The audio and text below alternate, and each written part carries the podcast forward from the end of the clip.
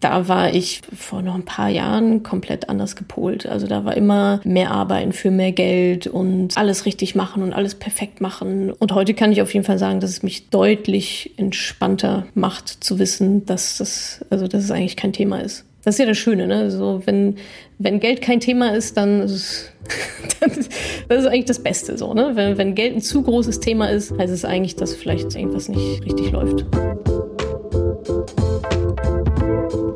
Willkommen im Hotel Matze, dem Interview-Podcast von Mit Vergnügen. Ich bin Matze Hirsch und ich treffe mich hier mit den für mich Besten der Besten, mit KünstlerInnen, mit UnternehmerInnen und mit schlauen Typen und versuche herauszufinden, wie die so ticken. Mich interessiert, was sie antreibt, was sie inspiriert. Ich will wissen, wie ihr Alltag aussieht. Ich will wissen, warum sie das machen, was sie machen, wie sie das machen.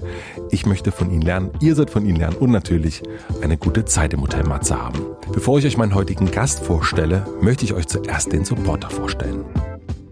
Mein heutiger Supporter ist Disney Plus Star. Disney Plus Star, das ist die neue Welt auf Disney Plus. Neben den Marken wie Marvel, Pixar, Star Wars, National Geographic und Disney warten bei Star 1000 Stunden an Drama, Spannung, Spaß, Nervenkitzel für jede Gelegenheit und jede Stimmung auf euch. Komplette Serien, neue Originals und aktuelle Blockbuster sind jederzeit verfügbar. Über Groupwatch könnt ihr jetzt gemeinsam mit euren Freunden oder Familie Filme und Serie schauen, auch wenn ihr nicht zusammen an an einem seid. Ich habe letztens Braveheart endlich wieder geschaut, einer meiner absoluten Lieblingsfilme und jetzt steht auf meiner Watchlist Darjeeling Limited. Die gesamte Welt von Disney Plus inklusive Star gibt's für 8,99 Euro pro Monat und ist natürlich jederzeit kündbar. Jetzt unter disneyplus.com anmelden und einfach losstreamen. Vielen herzlichen Dank an Disney Plus. Und nun zu meinem heutigen Gast. Mein heutiger Gast ist Natascha Wegelin, die viele vermutlich eher als Madame Moneypenny kennen und die endlich mal wieder eine Unternehmerin ist, hier Hotel Matze. Seit 2016 betreibt sie das Blog madamemoneypenny.de, um Frauen über finanzielle Unabhängigkeit von Staat und Partner zu informieren. Sie macht das in Blogposts, Online-Coachings oder auch im Podcast. 2018 veröffentlichte sie das Buch Wie Frauen ihre Finanzen selbst in die Hand nehmen können. Das ist natürlich auch ein Bestseller geworden. In den letzten fünf Jahren haben über 3000 Frauen ihre Coachings zum Thema Finanzen gebucht. In ihrer Community auf Instagram und Facebook sind es weit über Hunderttausende. Dass es ihrem Grunde aber gar nicht um Geld, sondern um Selbstermächtigung geht, darüber sprechen wir im Podcast. Wir schauen ein bisschen zurück, schauen ins Elternhaus und darauf, was Natascha von ihrem Vater, der bei einer Bausparkasse gearbeitet hat, über Geld gelernt hat. Wie hat sich ihr Unternehmen, die Madame Moneypenny GmbH, in den letzten Jahren verändert? Was sind ihre Herausforderungen als Unternehmerin? Was bedeutet für sie Unabhängigkeit und warum ist sie nicht auf Sri Lanka, sondern macht trotz gut laufendem Online-Business weiter? Wir reden natürlich auch übers Geld, über Missverständnisse beim Investieren, wie man anlegen sollte, was da eigentlich mit dem Geld passiert und warum sie keine konkreten Anlagetipps gibt. Nach dem Gespräch dachte ich, schade, dass sie nur Frauen hilft, aber vielleicht gibt es ja bald auch ein Mr. Moneypenny. Aber jetzt ist einmal viel Vergnügen im Hotel Matze mit Madame Moneypenny Natascha Wegelin.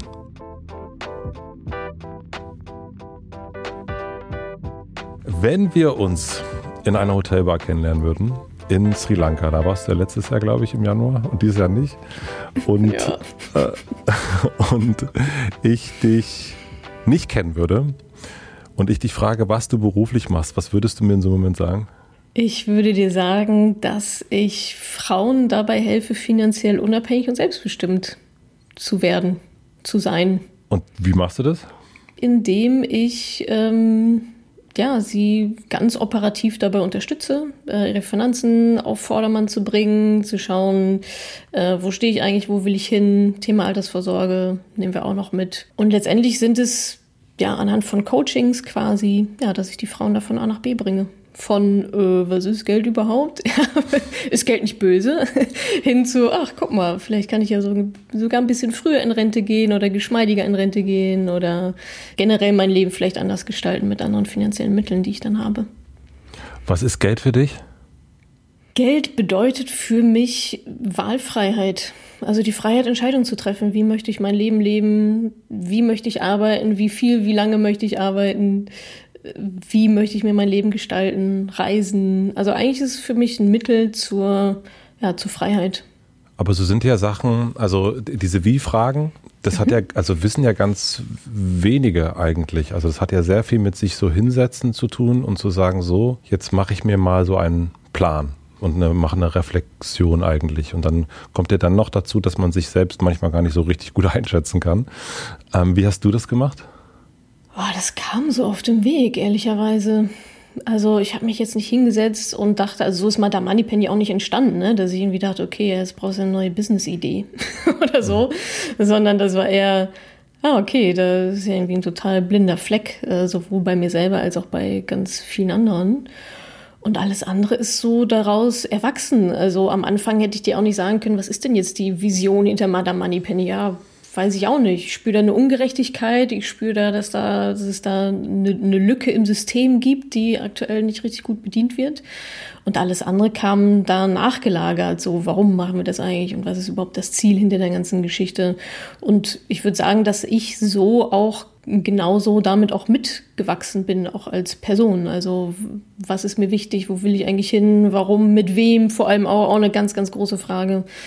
Und ich glaube auch, dass das relativ viel Arbeit ist, sich damit äh, zu beschäftigen und diese Sachen wirklich auch für sich, für sich zu klären. Und ich glaube auch gar nicht, dass das immer so final ist, sondern vielleicht, wenn du mich in zehn Jahren fragst, vielleicht ist es wieder was anderes.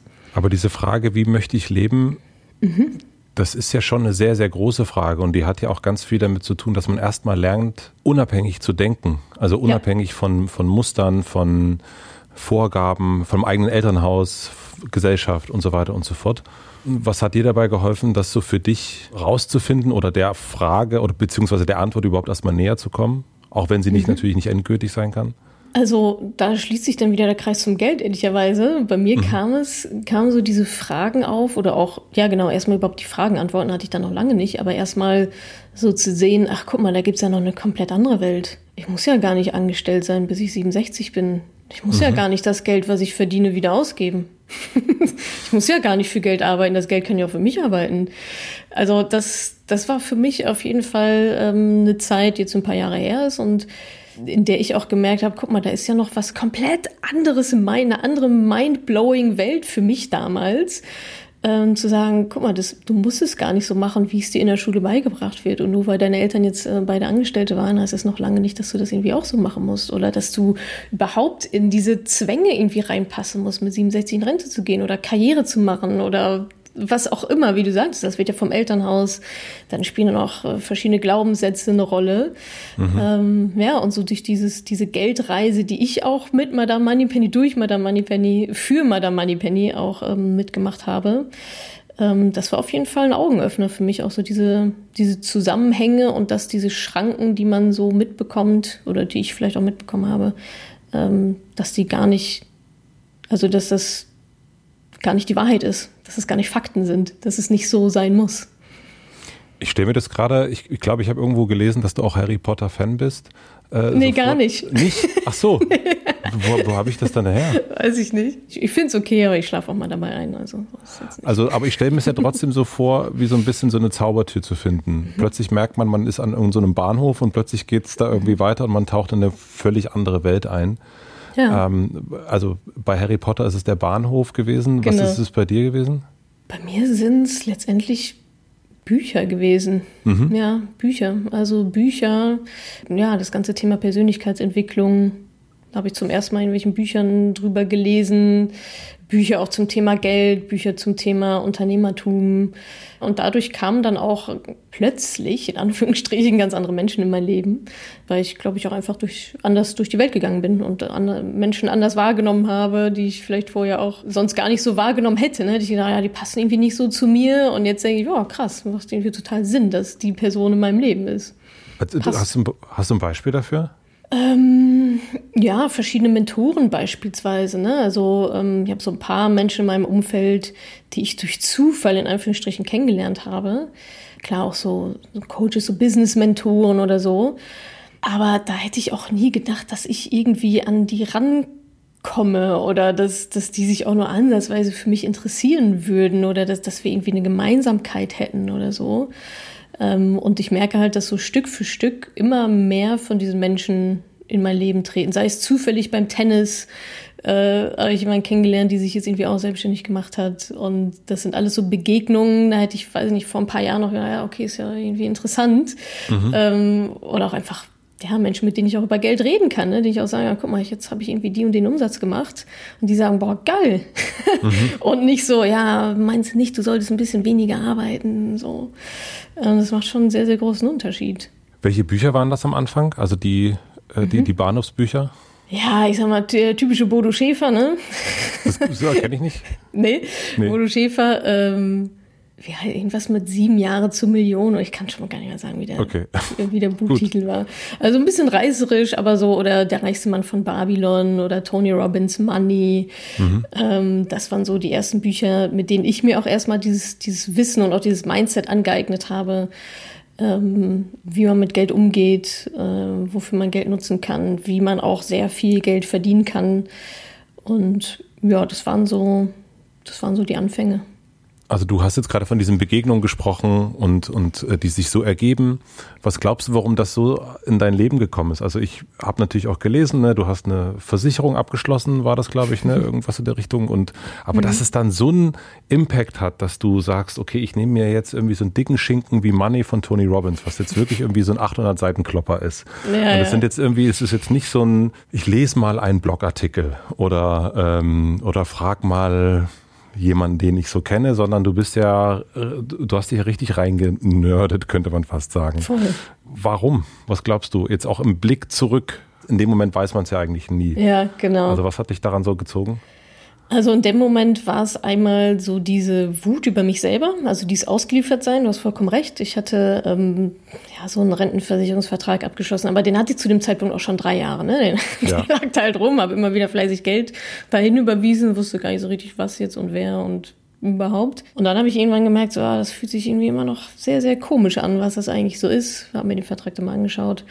Ja, und dann war es einfach so dieser, dieser Moment, oh, es kann jetzt wirklich nicht sein, dass du da so leichte Beute äh, irgendwie warst. Und genau, ich habe mich dann ich habe mich dann da reingekniet. Also ich habe, ich weiß nicht, wie viel zig Bücher zum Thema gelesen und also meine Entscheidung war halt einfach, weißt du was, ich mache es jetzt halt selber. So, mein Ziel ab da war, dass ich nie wieder eine Rentenversicherung brauche. Brauche ich nicht. Habe ich auch nicht.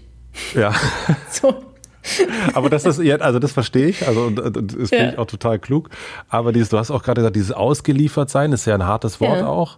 Und dieses eben sich so, ja, so hart reinknien. Also woher kommt dieses so sich, das fühlt sich an wie so ein ausgeliefert sein, da denke ich irgendwie an gekidnappt schon fast. Ja, ja, ja.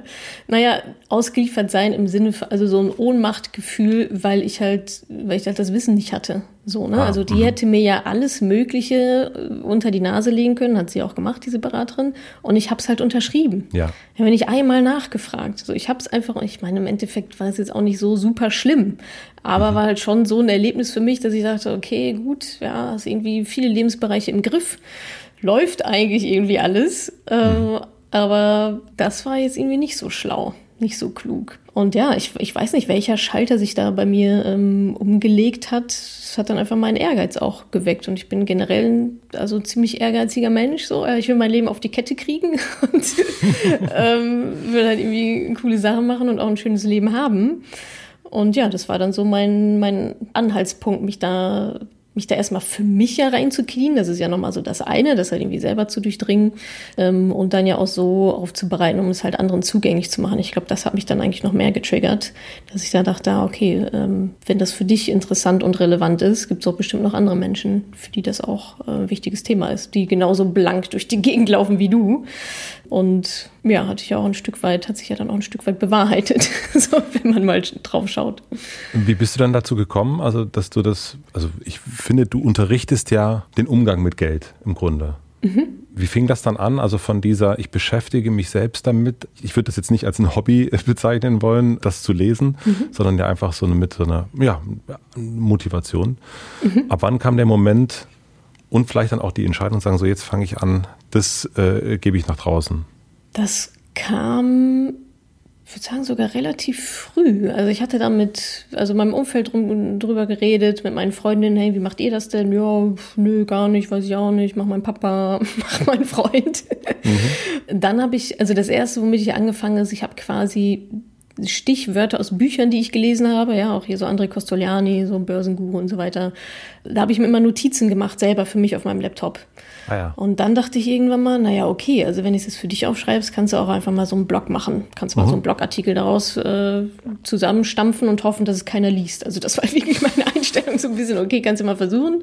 Wäre schön, wenn, aber wäre auch gar nicht so schlimm, wenn, wenn es irgendwie niemand interessiert. Ja. Und so bin ich dann eigentlich vorgegangen und da war auch einiges an Selbsttherapie mit dabei, weil ich auch immer noch sehr viele Fragen im Kopf hatte auf die ich keine Antwort wusste. Und so diese ganze Finanzblogger-Community ist schon eine recht eingeschweißte Gruppe und da habe ich ehrlicherweise auch so ein bisschen drauf gehofft, na okay, kann mir nicht jemand in den Kommentaren vielleicht meine Fragen beantworten, die ich trotzdem immer noch habe. Ist das passiert? Dann, ja, ist passiert, genau. Also dann habe ich quasi da noch ein bisschen Beratung bekommen von, von den anderen äh, Finanzbloggern. Und ja, so ist es dann Stück für Stück eigentlich dann gewachsen und sind, also als ich dann so die ersten Visits auf dem Blog hatte, dachte ich, ja, okay, ist ja irgendwie ganz, ganz interessant, vielleicht lässt sich daraus ja was machen. Klar, irgendwann bin ich dann auch unternehmerisch daran gegangen, habe gesagt, okay, wer macht das denn sonst noch so? Wie groß ist denn so die Konkurrenz? Wie groß ist denn so der Markt? Wie könnte man das denn ungefähr aufziehen? Wie könnte man damit denn irgendwie Geld verdienen? Habe dann die Facebook-Gruppe auch direkt äh, mhm. parallel dazu gegründet, wo nur Frauen rein dürfen. Auch wieder eigentlich zum Selbstschutz, weil ich dachte, okay, wenn die dir Fragen stellen und du kannst die Fragen nicht beantworten, dann sollen die sich die doch gegenseitig gegenseitig selber in dieser Facebook-Gruppe, weil irgendjemand wird schon wissen. So, das war eigentlich der Hintergrund. Ähm, und eben einfach dieses, diese Vernetzung von Frauen zum Thema Geld. Ja, und dann kam so das, das E-Book dann danach und so habe ich quasi hochgeschaukelt. Wir gehen nachher nochmal so ein bisschen in die Unternehmensgeschichte rein. Ähm, ich würde einmal noch mal ganz weit zurück in dein Vater ist, äh, hat bei der Bausparkasse gearbeitet. Mhm. Und was hat er dir über Finanzen beigebracht? Also das hat mich sehr gewundert, weil das für dich dass du dich dann irgendwann mit Tony Robbins auseinandersetzen musst, nehme ich jetzt mal als großes Beispiel, äh, ja. und das Gefühl hast, als Frau nicht genug darüber zu wissen und das, mhm. obwohl mhm. du einen Papa hast, der mhm. sich berufshalber immer mit Geld auseinandersetzen muss. Ja. Das hat mich total gewundert. Ja, also was, also wir haben schon eher so ein sparsames Mindset auch mitbekommen. Also, aber wo, wenn ich jetzt so an meine Schwester denke, wir sind ja schon auch ein bisschen unterschiedlich. Also für mich war es also für mich, ich habe Sparen mitbekommen. Ja, für mich wäre das irgendwie auch, äh, mir hat das Spaß gemacht, mein Taschengeld zu sparen, äh, mir irgendwelche Sparziele zu setzen. Und rein so vom Standard her war das auch immer in Ordnung. Ja, also das war, mhm. uns hat ja jetzt auch als Kinder nie an irgendwas großartig, großartig gemangelt, aber wir haben jetzt auch nicht irgendwie den Luxusurlaub gemacht oder so, ne? Also schon jetzt nicht nach Spanien geflogen, sondern halt Nordsee.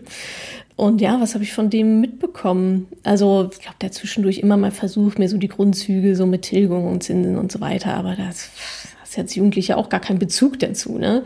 Was bei uns nie ein Thema war, äh, nie großartig war, irgendwie Aktienbörse, Geld vermehren. Also das, ähm, da habe ich meine Eltern jetzt dazu gebracht, doch mal irgendwie so einen ETF-Sparplan äh, sich einzurichten. Das war überhaupt nicht. Also sehr sicherheitsbedacht sehr sicherheitsorientiert, ähm, lieber sparen, aber nicht investieren. Bei uns zu Hause wurde über Geld nicht gesprochen. Ähm, mhm. interessanterweise ist aber bei uns zu Hause meine Mutter diejenige, die sich um die ganzen Geldsachen ah, kümmert. Ah, ja. Ja, ja. Ähm, aber auch ich kenne natürlich diesen Ausspruch, über Geld spricht man nicht. Hm. Und ähm, was sich ja irgendwie total durch die Gesellschaft zieht. Also Absolut, ja. meine Frau gibt mir immer so einen Elbow-Drop, wenn ich wieder frage, und was verdienst du äh, damit? Und, und das so hm. offen anspreche oder auch offen darüber rede. Ähm, war das bei dir zu Hause so? Also haben deine, mhm. hat dein Vater offen über Geld gesprochen? Nicht so richtig, nee. Also mhm. ich wüsste jetzt nicht unbedingt, was der damals so verdient hat. Vielleicht hat er es mhm. mal erzählt, aber ich weiß noch, es war eher so, naja, ist genug, so. Hm. aber ähm, wurde jetzt, also zumindest mal nicht von meinen Eltern initiiert, dass halt darüber geredet wird. So, das, das war nicht der Fall. Nö, wir haben Taschengeld bekommen das war auch ganz klar, was meine Eltern bezahlen für uns und was halt nicht. Mhm. Ja, äh, was quasi drin war in der Elternflatrate und wofür wir dann selber sparen mussten. Und worauf hast ja, du so gespart? Was, ah, ich habe immer auf äh, Sachen vom BVB gespart. Ja, du warst ein großer Fan, ne? oder bist immer noch? Ja, ja, ja immer noch, ja.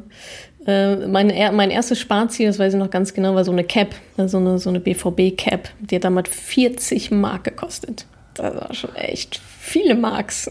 Das, das sind echt viele Marks, das stimmt. Ja, ja. Und ich habe sie mir dann letztendlich doch nie gekauft. Interessanterweise. Ich habe darauf gespart, habe darauf gespart und habe sie mir dann nicht gekauft. Warum nicht? Sie, das war mir dann immer zu groß. Ich weiß auch nicht, ob also, es da keine Kinderklamotten gab. Mir hat es einfach nicht gepasst. Also mir Ach gingen so, diese ah, Caps. Ah, ich, genau, okay. nee, die, diese, diese Caps gingen mir dann immer bis komplett über die Ohren und das hat irgendwie immer nicht so, nicht so funktioniert mit meinem Kinderkopf. und warst du schon mal äh, in Schulden? Hast du so Dispo ausgereizt und sowas? Kennst du, kennst du sowas? Nee, also einmal wirklich aus Versehen, weil ich quasi zu viel auf mein Depot rüber, rüber geschichtet habe. Das heißt, 12 Euro oder so.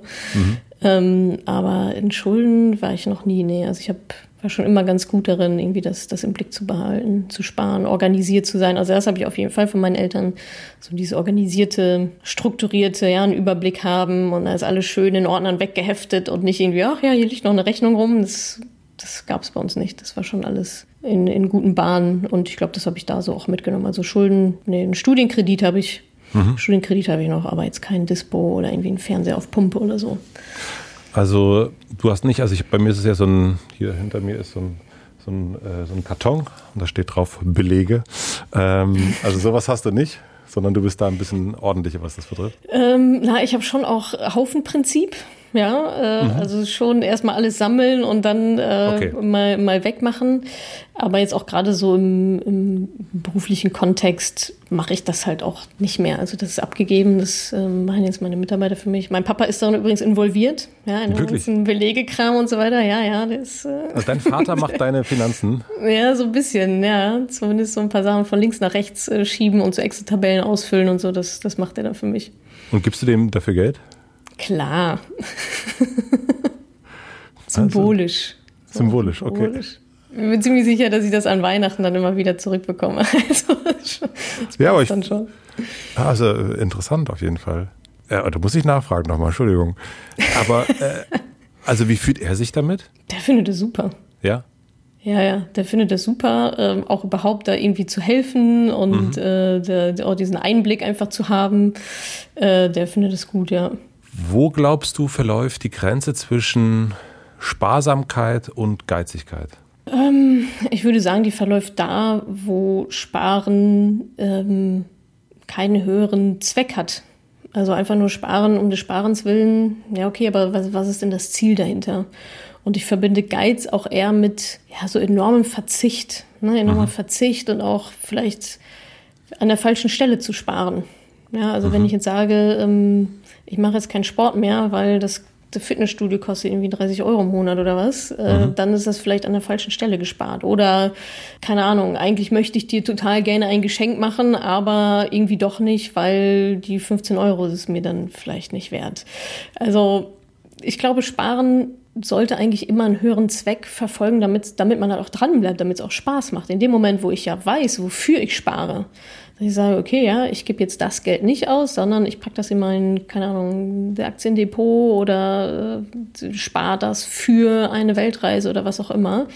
Da hat es halt einfach einen, einen höheren Zweck. Ich glaube, deswegen fällt es vielen Menschen aber auch so, schwer, so schwer zu sparen, ähm, weil sie gar nicht wissen, wofür.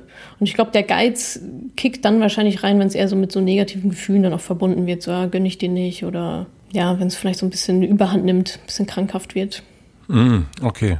Ich habe mal, ich hatte mal einen Freund, hatte. Ähm, und ja, das ist jetzt wirklich eine ganze Weile her, aber es ist das letzte Mal, dass ich mich erinnere, so an, an so einer Geschichte, wo ich dachte, hä? Und ich habe mich gefragt, ob das richtig ist oder falsch ist, was ich, ähm, was ich da empfinde. Das frage ich jetzt dich. Mhm. Wir reden von einer Zeit, wo es noch CD-Rohlinge gab. Oh ja. Ja, also ja. 100 Jahre her. Und er hat mir ein CD-Rohling gemacht, der damals 80 Cent einen Euro gekostet hat. Äh, also auch mhm. noch, ne, also so. Und dann sagte er mir ein paar Wochen später, ich krieg noch einen Euro von dir für den Rohling. Und ich habe das mhm. damals und auch heute noch als also vollkommen behämmert empfunden, um das mal so. ich dachte, das kann doch nicht sein, dass, also ein Euro, meine Güte. Und mir war Geld aber noch, also prinzipiell hatte er recht gehabt. Stimmt, er mhm. hat mir was gegeben. Mhm. Das hat einen Euro gekostet äh, und ich schulde ihm einen Euro. Ich bin aber schon immer jemand gewesen, der sagt, ach, scheiß der Hund lass drauf, stecken, lass ja. stecken und, und, und so weiter ja. und so fort und niemals Typ Spritgeld gewesen eigentlich und sowas, mhm. sondern irgendwie, oder auch Restaurantmahlzeit, der eine mal der andere, also keine Buchführung, was das betrifft und auch kein, ich versuche immer das Thema Schuld, äh, sage ich immer, ja, dafür mhm. zahle ich das nächste oder so, sage ich immer, nein, nein, es gibt keine Schuldigkeit. Ich versuche das immer mhm. so wegzuschieben. Ähm, weil Schuld auch was Belastendes ist, finde ich. Mhm. Mm, wie hättest du das gefunden mit dem 1 Euro? Als du so erzählt hast, habe ich die ganze Zeit überlegt, so, hm, hätte ich ihn nach dem 1 Euro noch gefragt? Also erstmal, ich hätte es nicht schlimm gefunden, wenn ich danach gefragt worden wäre, aber ich überlege tatsächlich, ob ich dich nicht auch nach dem 1 Euro gefragt hätte damals. Mhm. ähm, vielleicht. Oder vielleicht hätte ich mich auch nicht getraut, weil ich dachte, ach komm, ist irgendwie auch egal. Aber ich hätte zumindest mal drüber nachgedacht. Wahrscheinlich mhm. schon, ja. Woher ähm, kommt das? Also es gibt, gibt oder ich gebe dir nochmal ein anderes Beispiel. Es gibt, bei uns in der Firma gab es äh, lange so äh, Essensrunden. Und wo mhm. sich Leute so hin und her so zwölf Cents hin und her geschossen haben, äh, weil sie mhm. irgendwie zusammen einkaufen waren. Und ich war immer, ich, mhm. ich habe das immer so mit einer absoluten, mit so einem Genuss beobachtet, ja. weil ich dachte so, ja, ich schuld dir noch zwölf Cent, nee, aber ich krieg ja noch äh, von dir noch 13. Und also wo ich mir dachte, voll interessant. Würde ich, äh, diese Gespräche würde ich nie führen. Und äh, also ja, weil ich nee, mich damit. Ich auch nicht führen. Okay. Aber woher kommt das, dass das an manchen Stellen so eine ganz große Bedeutung, also so, man sagt ja dann Pfennigfuchser mhm. auch dazu, jetzt sind Centfuchser. Mhm. Aber ja. woher, woher glaubst du, ist der Ursprung dafür? Ich könnte mir vorstellen, dass der Ursprung in so einer Art Mangeldenken liegt. Also, wenn ich jetzt ah. zu dir komme und sage, ich kriege nur 13 Cent von dir, dann vertraue ich vielleicht nicht unbedingt darauf, dass also dann fühlt die sich vielleicht wie verloren an. So, ja, aber ich kriege eigentlich noch, also eigentlich hätte ich 13 Cent mehr. so. Mhm. Und ich glaube, da geraten viele in so, so eine Art Mangeldenken. Ne? Du kannst den Euro nur einmal ausgeben, ne? ne, ne Geld wächst nicht auf Bäumen, das letzte halt keine Taschen. So, so unterbewusste Programme, die sich da ähm, vermute ich jetzt mal abspielen, so, so würde ich es erklären. Ähm, man könnte diese 13 Cent ja auch als Investition sehen, so, ne? als Investition in, keine Ahnung, ja, zumindest mal jetzt eine Freundschaft oder was auch immer oder, okay, verbringen wir jetzt wirklich 10 Minuten gerade damit über 13 Cent zu sprechen. Ne? Also, mhm. was ist eigentlich so das Geld-Zeit-Verhältnis? Ähm, dahinter. Aber ich glaube, dass ganz, ganz vieles, auch finanziell, aber auch andere, andere Sachen, ähm, die Grundlage vom Mangeldenken haben. Also dieses, ich verpasse was, bekomme ich das wieder, mir wurde was weggenommen. Man könnte ja auch vertrauen und sagen, ja, okay, gut, ja, nächste Woche kriege ich bestimmt äh, zwei Euro äh, rein, anstatt diese 13 mhm. Cent oder so. Aber dazu gehört natürlich auch ein gewisses Grundvertrauen in sich selber, ähm, vielleicht auch in den eigenen Wert. Und ähm, ich glaube, dieses Mangeldenken ist da, könnte da auf jeden Fall, jetzt mal ganz abgesehen von Erziehung und was da für Geld, Gelderlebnisse in der Kindheit waren, vielleicht hat dem auch mal einer was weggenommen. Also ich, ich kann mich auch noch an ein paar Kindheitserinnerungen erinnern, die auch mit, ich sag mal, so Wert oder Geschäften oder Geld zu tun haben, wo ich dachte, ah, warum kann ich mich da eigentlich noch dran erinnern, so 30 Jahre später? Aber irgendwas war da ja anscheinend. Ja, das Programm ist da abgelaufen. Ja. Genau, das, dieses Programm ist ja bei mir offensichtlich auch abgelaufen bei dem, bei dem ja. Rohling. Für mich war das auch prägend, weil ich merkte, das, so, das möchte ich gar nicht. Also ich möchte gar mhm. nicht, dass mir der Euro so viel wert ist. Ja. Ähm, so und bin absolut auch, ähm, habe auch die Erfahrung gemacht, dass alles irgendwie doch, egal was im Leben, kommt wieder. Wenn ich genau, Scheiße genau, gebaut habe, kommt die Scheiße wieder. Und wenn ich gut ja. war, kam das auch wieder. Und deswegen absolut. hat für mich das Thema Geld habe ich immer irgendwann, weil es so auch unbequem war, ich äh, konnte sehr mhm. viel von dem, was du mit Frauen verbunden hast, konnte ich meinen Namen einsetzen. Äh, und äh. Ähm, ich finde aber dieses, äh, den Begriff Mangeldenken total interessant. Hat sich der für dich verändert? Mhm. Also du hast ja jetzt, würde ich behaupten, was ich gesehen habe, dir geht es finanziell wahrscheinlich ziemlich gut. Mhm. Und du hast ein sehr erfolgreiches Online-Business und so weiter und so fort. Hat sich dein Mangeldenken dadurch verändert? Ich bin auf jeden Fall sehr viel entspannter geworden, ja. Mhm. Das äh, kann ich definitiv so sagen. Also es fällt mir leichter in diese, also dieses zu vertrauen, diese Balance auch zu gehen und zu sagen, ja, okay, jetzt hast du einen Fehler gemacht, der hat dich leider 60.000 Euro gekostet, blöd gelaufen. Ähm, aber dann ist das jetzt halt so und wird schon wiederkommen da war ich vor, ähm, vor noch ein paar Jahren komplett anders gepolt. Also da war immer ähm, mehr Arbeiten für mehr Geld und alles richtig machen und alles perfekt machen. Und äh, also da habe ich auch nicht um jeden Euro gefeilscht, aber ich hatte schon auch mal eine Phase, der ich wirklich extrem sparsam war, extrem sparsam gelebt habe. Einfach um das, also was, was sich damals für mich auch so richtig angefühlt hat, das war gerade mhm. so die Phase, als ich in dieses ganze Geld, Mindset und so weiter reingekommen bin, so dieses aus dem Hamsterrad raus und so. Ähm, das würde ich heute zum Beispiel nie wieder so machen. Also es war eine coole Erfahrung, ähm, zu wissen, okay, wie weit kann ich auch gehen? Trotzdem hatte ich immer noch meine Sachen, die mir wichtig waren, Reisen, Ernährung und so weiter. Aber bei allem anderen habe ich schon echt ganz gut ähm, zurückgestuft. Und heute kann ich auf jeden Fall sagen, dass es mich deutlich entspannter macht, zu wissen, dass das, also dass es eigentlich kein Thema ist. Das ist ja das Schöne, ne? So, wenn, wenn Geld kein Thema ist, dann ist es das ist eigentlich das Beste so, ne? Wenn, wenn Geld ein zu großes Thema ist, heißt es eigentlich, dass vielleicht ähm, ja, irgendwas nicht richtig läuft. Und wie hast du es geschafft, also als Madame Moneypenny, dass Geld mhm. nicht mehr so ein Thema für dich ist? Ja, indem ich ähm, selber meine privaten, Finan meine privaten Finanzen anders strukturiert habe. Also ich habe einfach mal angefangen, Geld zu investieren, anstatt es zu horten. Mhm. So, ja, so dass es mehr wird. Also ich habe das Geld, ähm, was ich eh schon verdient habe, wofür schon meine Zeit reingelaufen ist, was schon versteuert ist, ähm, investiert. Und parallel dazu ähm, ist Madame Moneypenny jetzt auch so stark gewachsen, dass ich ja dann auch da drauf rübergeschiftet bin, dass das jetzt ja mein Einkommensstrom ist, mein Haupteinkommensstrom ist.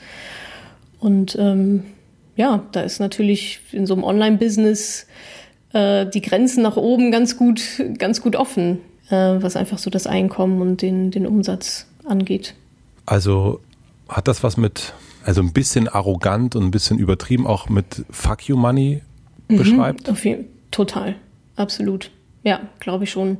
Also bei mir habe ich es gemerkt, und das ist ja auch so ein bisschen die, ähm, ja, die, die, diese Dynamik dahinter je mehr Geld man hat, desto leichter wird es auch noch an mehr Geld zu kommen. Ja, desto, keine Ahnung, geringer sind irgendwelche Gebühren bei, bei Software-Dienstleistern. Ja, also bei meinem Payment-Provider, mhm. äh, der für mich die Zahlungsabwicklung macht, da zahle ich halt nicht mehr die normale Provision, die man am Anfang bezahlen muss, wenn man halt irgendwie anfängt. So, weil ich da jetzt solche Umsätze mache, dass er sagt, okay, ja, kriegst irgendwie einen besseren Deal, damit du bei mir bleibst. So, und schwupps habe ich ja dann quasi proportional nochmal wieder mehr oder andersrum oder, oder weniger Kosten.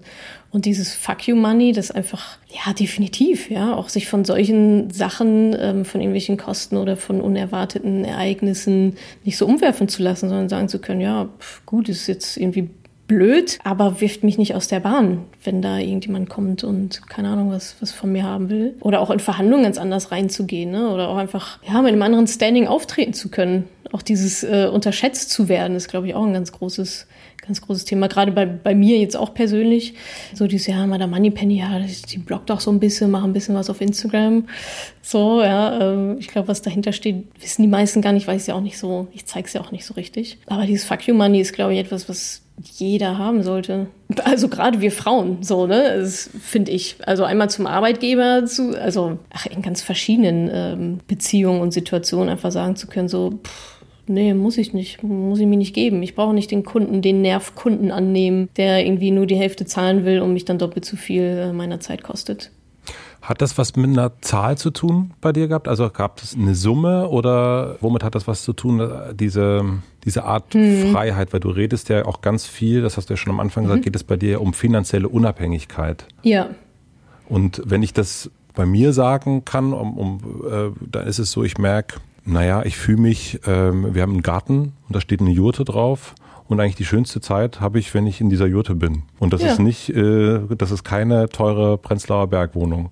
Ja. Und, ähm, und das hat aber bei mir sehr wenig mit Geld zu tun, sondern mhm. eigentlich eher mit dem, mit der Feststellung, naja, also jetzt, wenn es alles hart auf hart kommt, meine Güte, dann ziehen wir halt in diese Jurte. Also ja, es ist im Winter ja, vielleicht kalt, aber stellen wir uns halt einen Ofen rein. Ja, also, ja, also das, also so ist es nicht. Äh, und das, das hat bei mir ganz viel in diesem, was so Geld oder, also bei mir war das mhm. eigentlich gar keine Summe, sondern eigentlich eine Feststellung, wie gut es mir in meiner Jurte geht. Ja. Was war das bei dir? Kann ich, kann ich komplett nachvollziehen. Mhm. Kann ich komplett nachvollziehen. Und da schließt sich ja auch so ein bisschen der Kreis, dass Geld ja auch nur ein Mittel zum Zweck ist. Mhm. Ne? Also wenn du jetzt keine Zeit hättest, äh, die du da drin verbringen kannst, wäre es auch blöd, wenn du halt ja. irgendwie 20 Stunden am Tag arbeiten müsstest mhm. oder so oder deinen Sohn nicht siehst. Ne? Mhm. Und darum geht's ja eigentlich. Also was mache ich denn mit dem Geld? Deswegen würde ich auch sagen, es ist nicht irgendeine Summe oder irgendwas auf dem Konto, weil klar, es gibt, da gibt es glaube ich irgendwelche Studien dazu, ne, dass ab einem gewissen Einkommenslevel das Glück oder die Zufriedenheit, die Sicherheit auch nicht mehr großartig weiter steigt, weil irgendwann kannst du auch so viel gar nicht mehr ausgeben. Ja, also der normale Mensch kommt ja mit, ähm, mit einem, sage ich mal, ordentlichen Gehalt auch ganz gut über die Runden. Also viele brauchen auch nicht die 150.000 Euro im Jahr. Ich auch nicht. Also mhm. das ist auch nicht das, was ich mir auszahle. Das mhm. ist signifikant weniger. Mhm. Und diese Entspanntheit ähm, kam eigentlich eher so gar nicht mal mit der Zahl, sondern zu wissen, aha, okay, so läuft das Spiel. So, das sind eigentlich die Karten, die ich auf der Hand habe. Das ist eigentlich so, wie ich das wie ich das machen kann. Ja, ich kann Geld investieren und es wird mehr. Ich kann irgendwie Produkte verkaufen ähm, und äh, verdiene auf einmal mehr. So mit einem ähnlichen Zeiteinsatz, als, als ich noch angestellt war. Also es ist mehr so dieses, dieses ja, Spiel zu verstehen, auch in diese Selbstbestimmtheit zu kommen, zu sagen, okay, am, im Endeffekt hängt es an mir so, ja. und an niemand anderem. Mhm. So, und das ist, das finde ich eigentlich eine sehr schöne, eine sehr schöne Ausgangsposition, zu sagen, ich entscheide, wann ich in Rente gehe und mit wie viel Geld. Punkt. Mhm. So, und klar, das äh, weiß ich, dass das auch äh, ein großes Privileg ist, äh, dass ich mir solche Gedanken machen kann oder dass es für mich auch realistisch ist. Aber ich habe natürlich auch einiges dafür reingebuttert ne? und äh, äh, einiges dafür gearbeitet, in dieser Position ähm, jetzt sein zu können. Und deswegen ist es gar nicht irgendwie, ich weiß nicht, ob die Leute mal denken, man braucht jetzt eine Million auf dem Konto, äh, damit dann dieses Freiheitsgefühl aufkommt. Das ist ja eher genau wie du sagst, was, was mache ich dann mit dem Betrag? Also eine Million auf dem Konto geben mir auch nicht mehr Zeit oder irgendwie einen schöneren Garten, sondern erst, wenn ich es dann dafür ausgebe. Mm, also was ich aber bei dir faszinierend finde, das hast du ja auch schon so ein bisschen dargelegt, dass dieser Reichtum, und das ist schön, dass du da jetzt den, den, den Kreis schließt so ein bisschen, ja eigentlich vor allen Dingen durch Lernen kommt. Also durch mhm. Wissensaneignung, also dein Fuck You Money Prinzip äh, hat nicht so viel mit Geld zu tun, sondern eigentlich mit Wissen. Mhm. Wenn ich das so richtig äh, verstanden habe, oder? Ja, zumindest mal auch eine gehörige Portion, weil ich halt denke, also angenommen, es würde jetzt jemand kommen und mir alles wegnehmen, was ich habe. Ja. So irgendwie, keine Ahnung, ja, mein Laptop und mein Konto plündern und mein Business zumachen was steht dann unterm Strich? So, unterm Strich steht dann halt ich, relativ nackt da. Aber ich habe immer noch mein Wissen und ähm, mittlerweile auch das Wissen, wie ich dann vielleicht auch das nächste Business aufbauen kann um dann halt wieder damit Geld zu verdienen und um wieder einen Mehrwert liefern zu können äh, für andere Menschen und dafür bezahlt zu werden. So, und das ist halt etwas, ja, wer, wer soll da kommen und mir das großartig wegnehmen? Und ich glaube, das ist, also man spricht auch immer gerne von so Humankapital, ist immer so ein sperriges Wort, aber mhm. ähm, irgendwie ist es dann halt genau so, äh, dieses Wissen zu haben, die Erfahrung zu haben und zu wissen, naja gut, dann mache ich halt was anderes. So, dann finde ich halt andere Wege. Wir machen eine klitzekleine Pause. Ich möchte euch einen Werbepartner vorstellen. Mein heutiger Werbepartner ist Rewe. Ich war letztens ziemlich gemein zu meinen Podcast-Kollegen hier. Wir standen nämlich vorm Rewe-Markt und ich habe gewettet, dass ich innerhalb von 10 Minuten wieder raus bin und meinen kompletten Wocheneinkauf erledigt habe. Das wollten sie mir nicht glauben. Ich habe 11 Euro gewettet und 11 Euro gewonnen, denn sie wussten nicht, dass es den Rewe Abholservice gibt. Das ist mein Lifehack. Es ist super praktisch. Unter rewe.de slash Abholservice bestelle ich alles, was ich brauche online und kann schon drei Stunden später im Rewe-Markt auf dem Weg nach Hause oder oder zur Mittagspause fertig verpackt abholen. Die Kühlkette bleibt bis zum Zeitpunkt meiner Abholung durchgehend erhalten, was ich und meine Familie dann an der Qualität der Lebensmittel beim Auspacken sofort merke. Auch der Bezahlvorgang ist super einfach und dann gibt es noch einen weiteren Hack, um Zeit einzusparen. Entweder zahle ich meine Einkäufe direkt bei der Bestellung online und bin wirklich in Rekordzeit wieder raus aus dem Supermarkt oder ich zahle vor Ort im Rewe-Markt meines Vertrauens und kann mir dabei sogar Bargeld abheben lassen. Das wird mir dann einfach zusammen mit dem Einkauf übergeben und ich spare damit nochmal einen Gang zum nächsten Bankautomaten, also noch mehr Zeit. Sehr, sehr empfehlenswert. Die Wette mit meinen Kollegen habe ich natürlich gewonnen. Sehr, sehr schön. Und das Geheimnis dann natürlich verraten, damit dieser kleine Lifehack nicht nur für mich übrig bleibt. Und ihr könnt das jetzt auch machen. Den Link findet ihr wie immer in meinem Linktree in den Shownotes. Vielen Dank an Rewe für die Unterstützung dieser Folge. Und nun zurück zur Folge. Was sind die drei größten Irrtümer, wenn es darum geht, Geld zu investieren? Also drei nur. du kannst, aber wir können auch, wenn es bei mir, also wir nee, können nee. auch elf nehmen, ja. ähm, ich würde sagen, die größten Irrtümer wirklich beim Geld investieren. Einer ist auf jeden Fall, oder wenn man das mal so ein bisschen auf Fehler ähm, dass die Leute in irgendwas investieren, von dem sie keine Ahnung haben. Ne? Also das, da kommen jetzt auch so ein paar Broker um die Ecke, die jetzt hier und alles mit einer App und schnell und mal eben in der Straße mal ein bisschen rumtraden. Kann man sicherlich alles machen, aber ob das dann wirklich so nachhaltig ist und so zielführend, bin ich mir nicht so sicher. Ich bin ja eher Fraktion erstmal Wissen aneignen, mhm. Strategie aufbauen, Risiko bestimmen, mhm, Plan aufstellen und dann investieren und nicht umgedreht. Mhm. Der zweite Mythos ähm, ist alles Teufelszeug. Ja, an der Börse verliert man nur Geld. Mhm. Das ist auch nicht richtig, schließt aber wieder zu dem ersten Punkt an. Ja, diejenigen, die halt nicht wissen, was sie tun, ähm, die ja, fallen halt auf die Nase damit und meiner Meinung nach auch ein Stückchen weit zurecht. Ja. Aber mhm. es gibt auch Leute, die sich das angeeignet haben und die dann davon profitieren. Ja. Wenn mhm. jemand verkaufen will, verkaufen will, verkaufen will und ich sage, das ist ja schön günstig, danke, nehme ich mit. Mhm. Ja, und das dritte dritte Mythos, um nochmal das Geschlechterding aufzumachen, dass ähm, Männer besser sind in der, bei Finanzen als, bei, äh, als Frauen. Das ist nämlich auch nicht so. Tatsächlich sind Frauen die besseren Anlegerinnen. Das habe ich in deinem Buch gelesen, ja. Genau, also gibt es verschiedene äh, Statistiken, ähm, Studien, dass Frauen tatsächlich durchschnittlich eine bessere Rendite ähm, bekommen als Männer. Was darauf zurückgeführt wird, dass ähm, Frauen da so ein bisschen, ja, lustigerweise rationaler rangehen und nicht so emotional äh, an das Geldthema wie, wie Männer. Vielleicht nicht so ego-getrieben, sondern die machen ihre Hausaufgaben, richten das langfristig ein und dann ist auch wieder gut. Mhm. Ähm, während Männer da vielleicht gerne mal eher so, ja, nochmal hier ein bisschen Tesla und da nochmal, ne? ähm, vielleicht sich dann auch eher vergleichen. Mag sein. Ja, ähm, mag sein. Äh, vielleicht. Wie funktioniert Vermögensaufbau mit Aktien? Relativ simpel. Ich ähm, investiere Geld. Also ich schaue mir an, in was möchte ich denn investieren, mhm. welche Aktien, welche ETFs. Das sind dann natürlich im, also nicht im Bestfall, sondern im Normalfall sind das Unternehmen, von denen ich mir erhoffe oder dass ich daran glaube, dass die sehr gut wachsen werden über die nächsten Jahre, dass das ein gutes Investment ist. Ich könnte mit dem Geld ja auch was anderes machen oder in andere Unternehmen investieren. Ja, dann kaufe ich mir da Aktien von diesem Unternehmen und halte die eigentlich nur die ganze Zeit. Das ist es schon.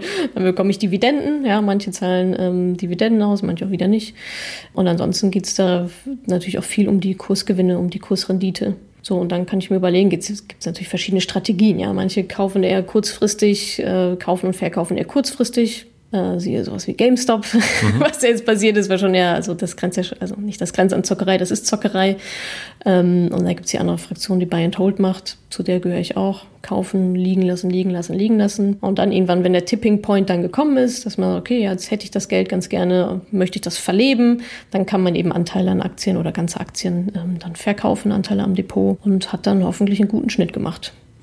Hast du für dich, wenn du in eine Aktie investierst, schon diesen Tipping Point im Blick? Also weißt du schon, äh, mhm. heute 26. Februar 2021, ich stecke heute 100.000 Euro in die Matze-Aktie.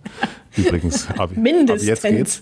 Ähm, und äh, weißt du dann schon, dass du nach elf Jahren wieder rausgehst oder, oder äh, wie definierst du diesen Tipping Point? Hm. Also ich investiere sowieso nur breit gestreut und ganz langfristig. Also wenn ich heute irgendwas kaufen würde, dann rechne ich damit, dass die nächsten 30 Jahre auch nicht großartig zu verkaufen. Also du würdest so. nicht äh, meine Aktie nach elf Jahren, sondern eher nach 30 Jahren. Also du hast dann. Also elf Jahren ist schon auch eine lange mhm. Zeit, ja. Normalerweise ist es halt so, dass man sich überlegt, okay, wann brauche ich denn das Geld? Ja. Und je länger ich das nicht brauche, umso besser. Mhm. Und klar, so wie wir das machen, auch in meinen Coachings, ist, dass wir dann halt zurückrechnen. Ne? Dass wir irgendwie sagen, okay, gerade wenn es ums Thema Rente geht oder was auch ja. immer oder Teilzeitarbeit, ne? also wie viel Geld brauche ich denn dann wann mhm. zur Verfügung? Und dann ist es eigentlich ein Runterrechnen, okay, wie viel Rendite muss ich dann machen und wie viel muss ich dementsprechend dann investieren und über welchen Zeitraum.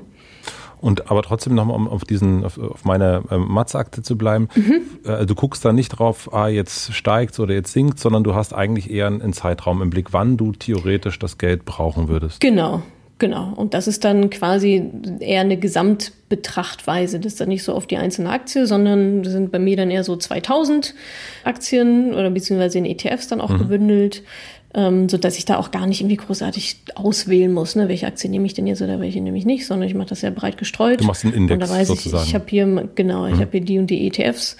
Da sind die größten Unternehmen der Welt drin. Ja, und wenn es in zehn Jahren andere sind, dann sind es in zehn Jahren andere. Mhm. Habe ich aber auch nichts mit zu tun. Mhm. Muss ich mir nicht aussuchen, äh, muss ich mich nicht mit beschäftigen. Das heißt, dann rechne ich eher mit einer durchschnittlichen Rendite ähm, und schaue dann halt, wann wann dann der Tipping Point zu erwarten ist oder wann er dann auch wirklich kommt.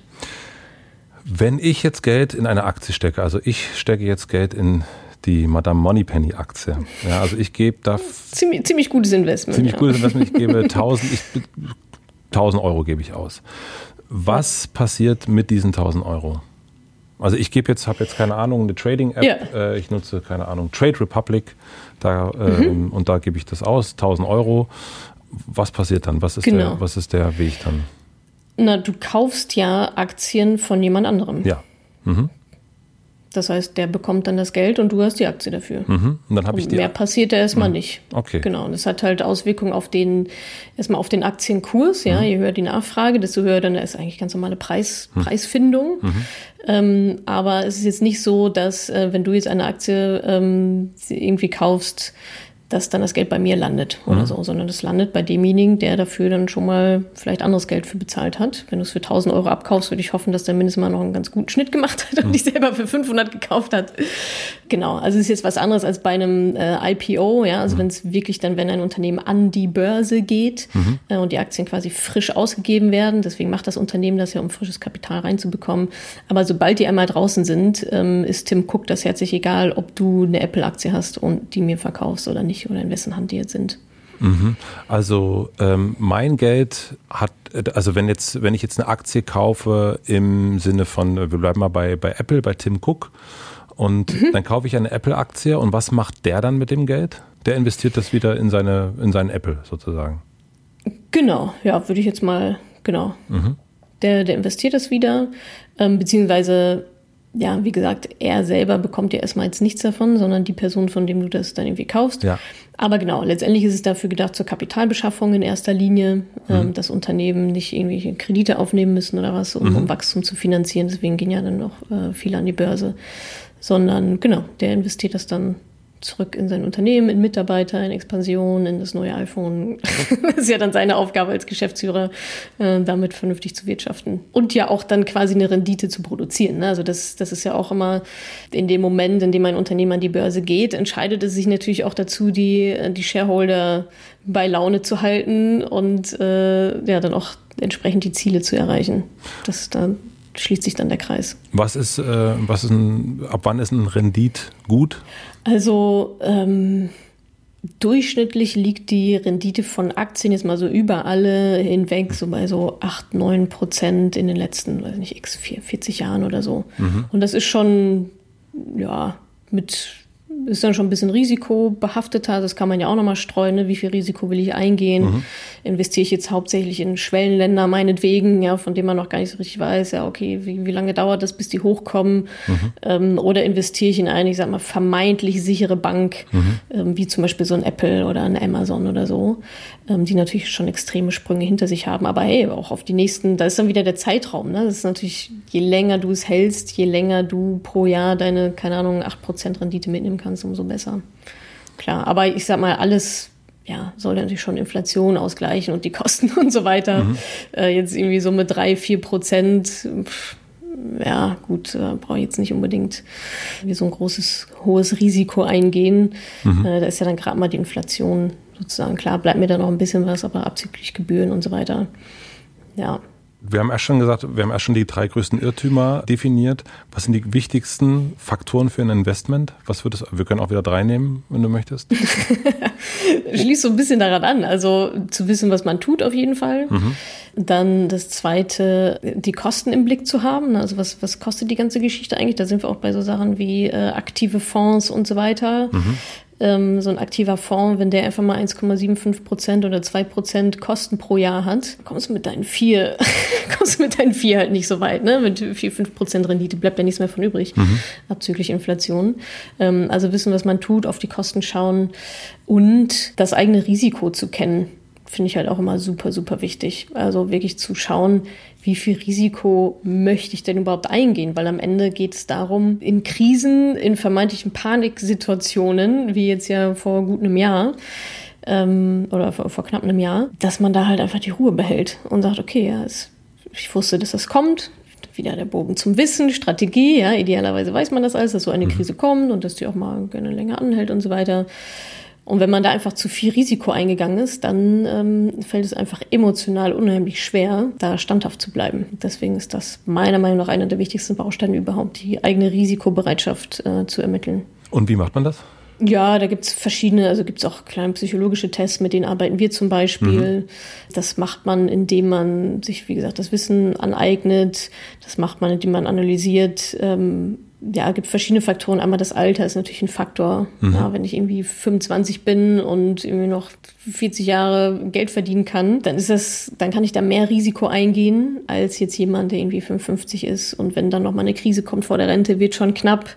Das, das sind alles solche Themen. Auch wie sicher ist das Einkommen? Mhm. Ja, 25 gerade selbstständig gemacht. Pff ja, ist vielleicht dann doch nicht mehr, ist vielleicht doch nicht mehr so safe mhm. als äh, 40 Jahre und verbeamtet und eigentlich ist alles ziemlich easy. So, das, das sind so Faktoren. Und dann natürlich auch die Stressresistenz. Mhm. So, also wie, wie fühle ich mich denn damit, wenn dann einfach mal alles rot ist und gerne auch ein paar Jahre. Mhm. So. Ja. Ich bin ja auch angestellt als Geschäftsführer. Mhm. Wie viel Prozent sollte ich von meinem Gehalt investieren? Was würdest du sagen? Also die Daumenregel ist so 10 Prozent. Mhm. Mit 10 Prozent fährt man meistens schon ganz gut. Und 10 Prozent ist meistens auch sowas, was jetzt nicht so riesendoll wehtut. Mhm. Klar, je mehr, desto besser, aber 10 Prozent ist das schon, passt schon. Achtest du auf sowas wie Nachhaltigkeit?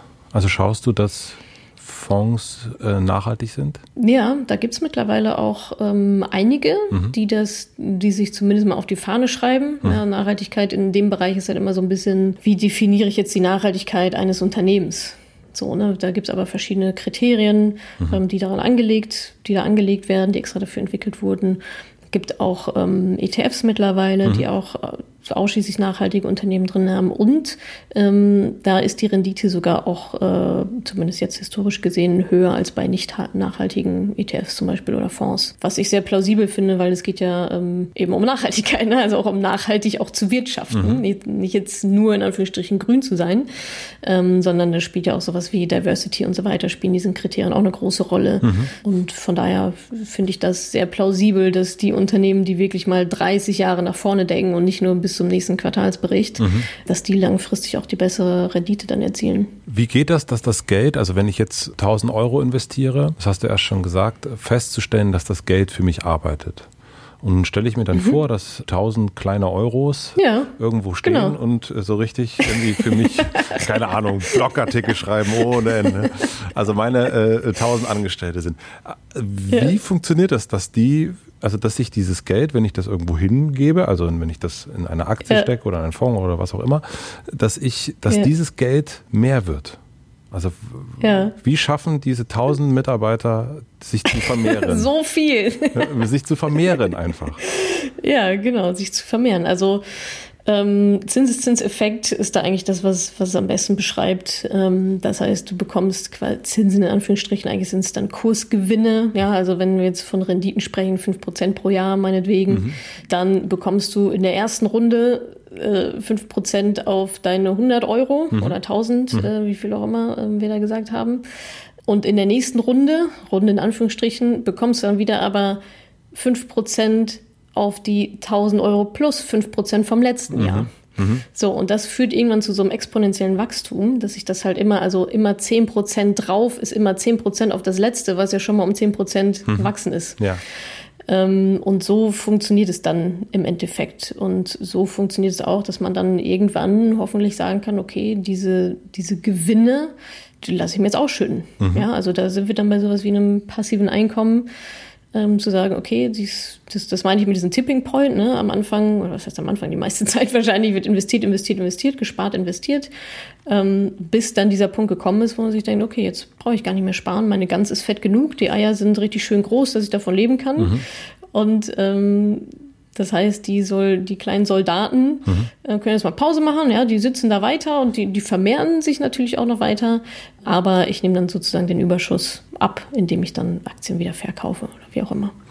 Hast du für dich eine Art Rentendatum schon definiert? Also hast du für dich schon so ein äh, Natascha äh, ähm, äh, wandert aus nach Sri Lanka Moment äh, definiert? Nee, das ist lustigerweise ist das so eine so eine Dynamik, die sich bei mir ergeben hat. Also dass es für mich gar nicht mehr so wichtig ist. Also am Anfang war schon so, ja, ich will irgendwie in Rente gehen mit, keine Ahnung, weiß ich nicht, was ich mir da festgesetzt Ich glaube, mein Ziel war, mit 45 die Möglichkeit zu haben, in Rente zu gehen oder so. Da habe ich mal eine Excel-Tabelle gebastelt mit Nettovermögen und irgendwie allem drum und dran. Über die bin ich gestern lustigerweise nochmal gestolpert, deswegen ah. komme ich, komm ich drauf.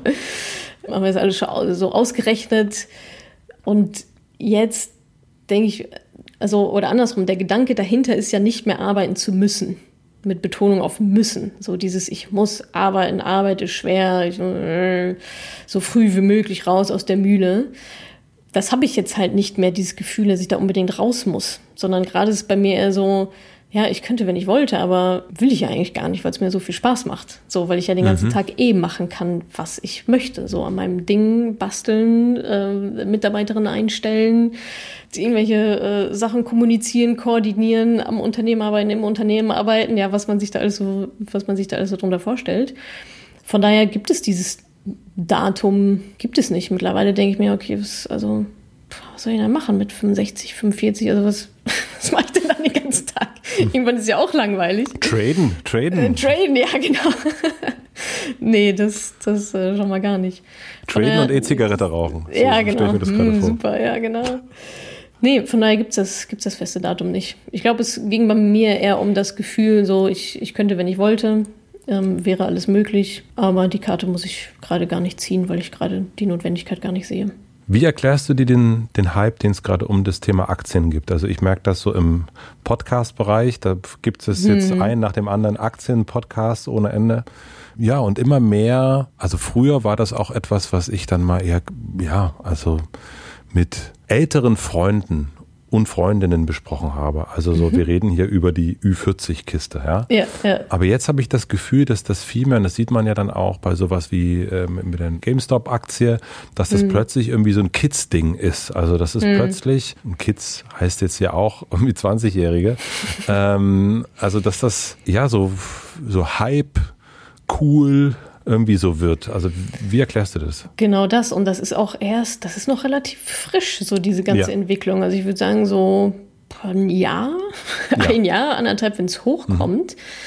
Ja, also ich glaube, das ist, liegt ganz stark an den Angeboten, die es aktuell auch gibt. Also einmal natürlich die, ich sag mal, die, diese Aufklärung, die gerade auch viel in sozialen Medien passiert, durch irgendwie YouTuber, durch wahrscheinlich auch Menschen wie mich oder die, äh, die ganze Fraktion. Und auf der anderen Seite, dass es halt jetzt sehr, sehr viel leichter ist mit diesen Neo-Brokern und mal eben App runterladen und ich muss ja nicht mal, also ich musste noch in die Postfiliale laufen, um Postidentverfahren zu machen, um irgendwie mein ja. Depot zu eröffnen mhm. bei einer Bank und jetzt ist es so, ja, immer dein Ausweis in die Kamera, also du kannst ja innerhalb von zehn Minuten Depot eröffnen und irgendeine Aktie ja. traden, so, das funktioniert mhm. ja.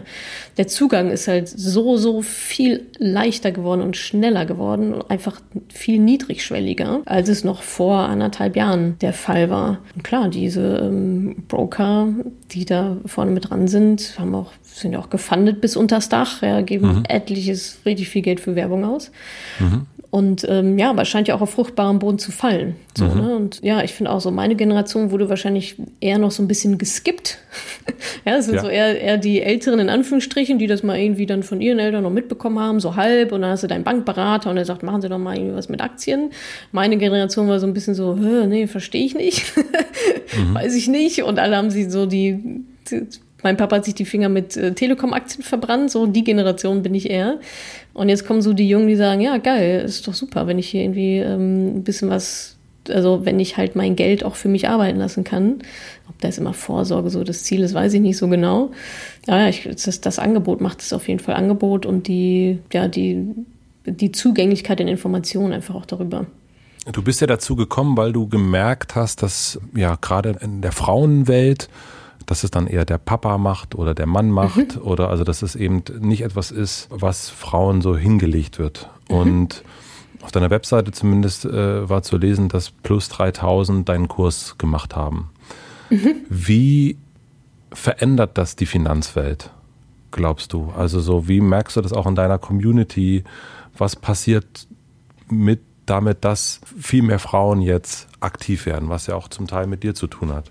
Mhm. Ja, also ich glaube, also erstmal ist für mich das Individuum interessanter, ja, also die, die bei mir quasi Kundin sind, ähm, mhm. wie gehen die rein und wie gehen die wieder raus?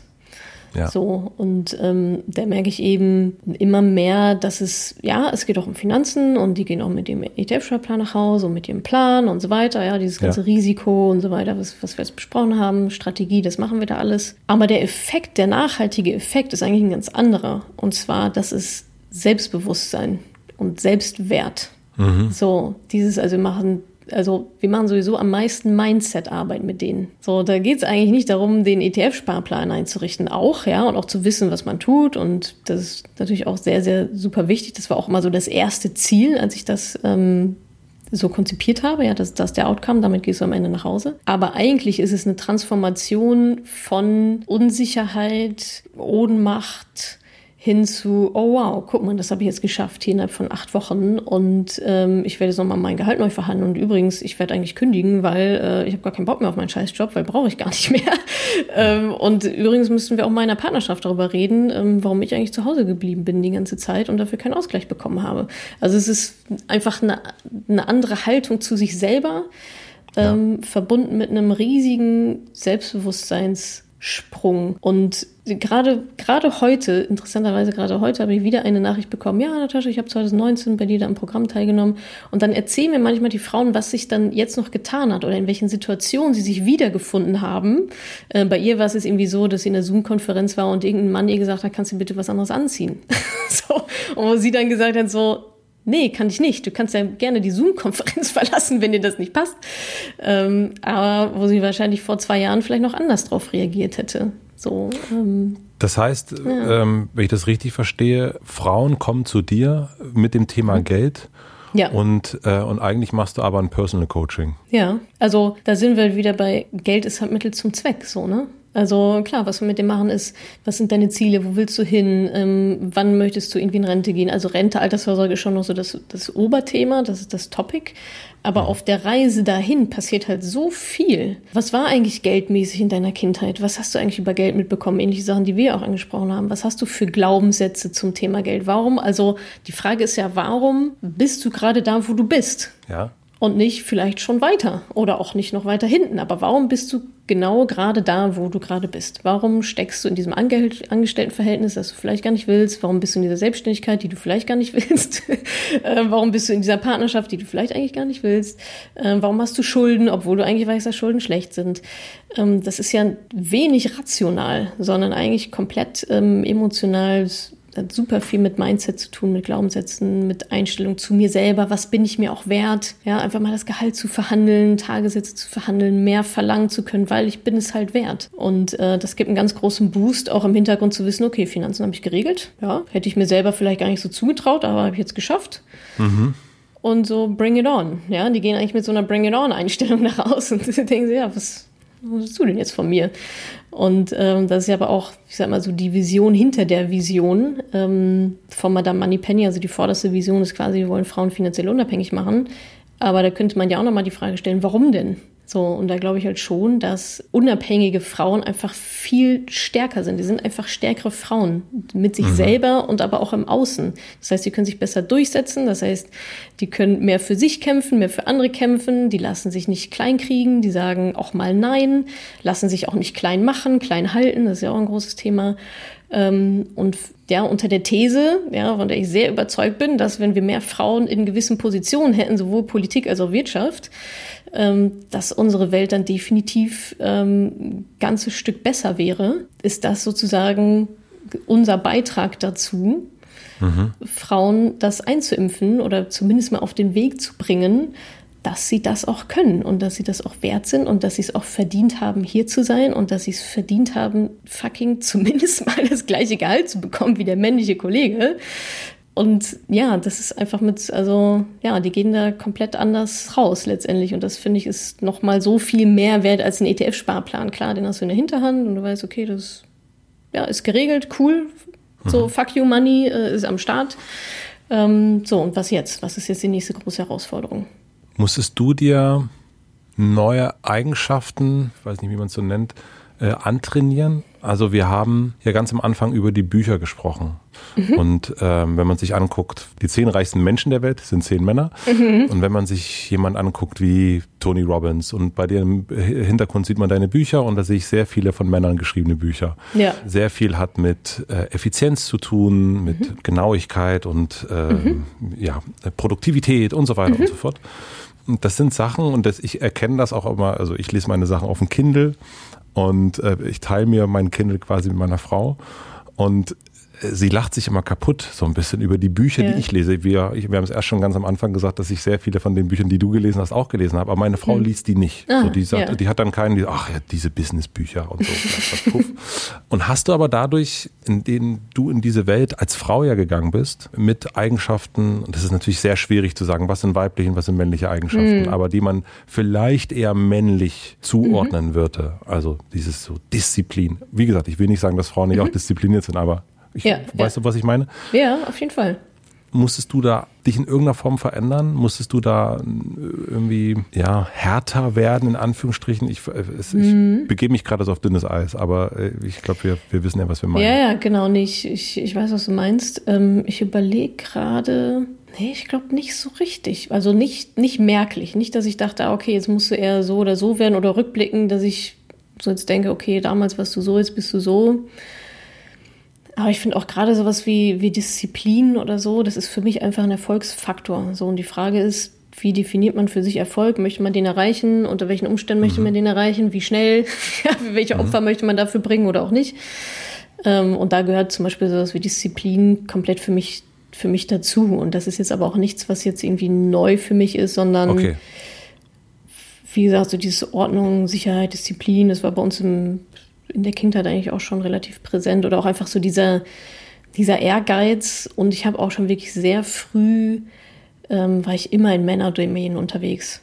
Also ich habe mit sieben Jahren angefangen, Fußball zu spielen und da gab es keine Mädchenteams.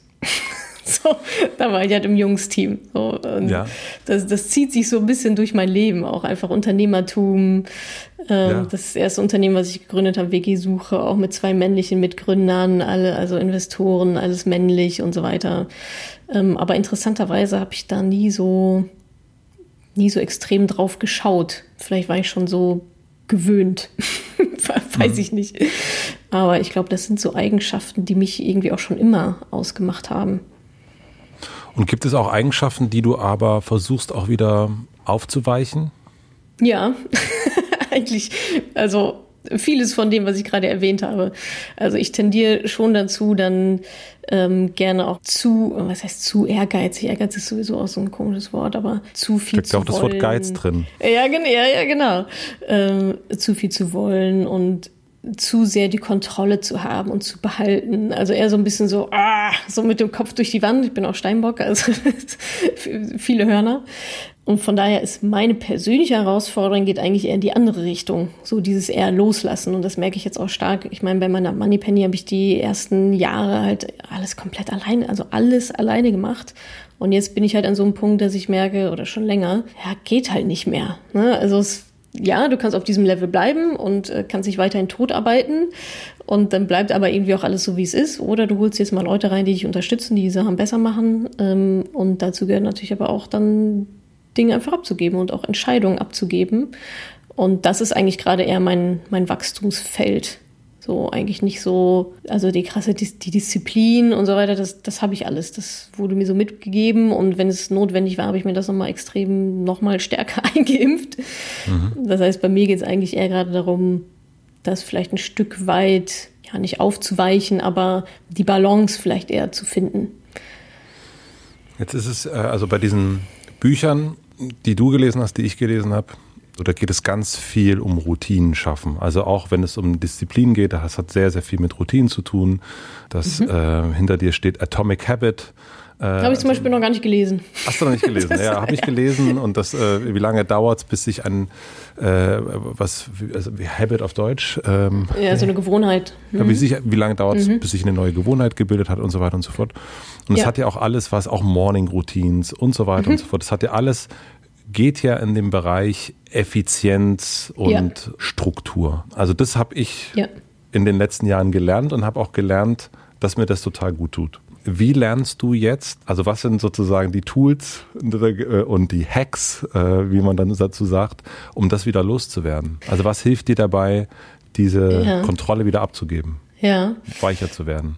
Ganz viel Selbstreflexion, ja, und mhm. eben entsprechend andere Bücher.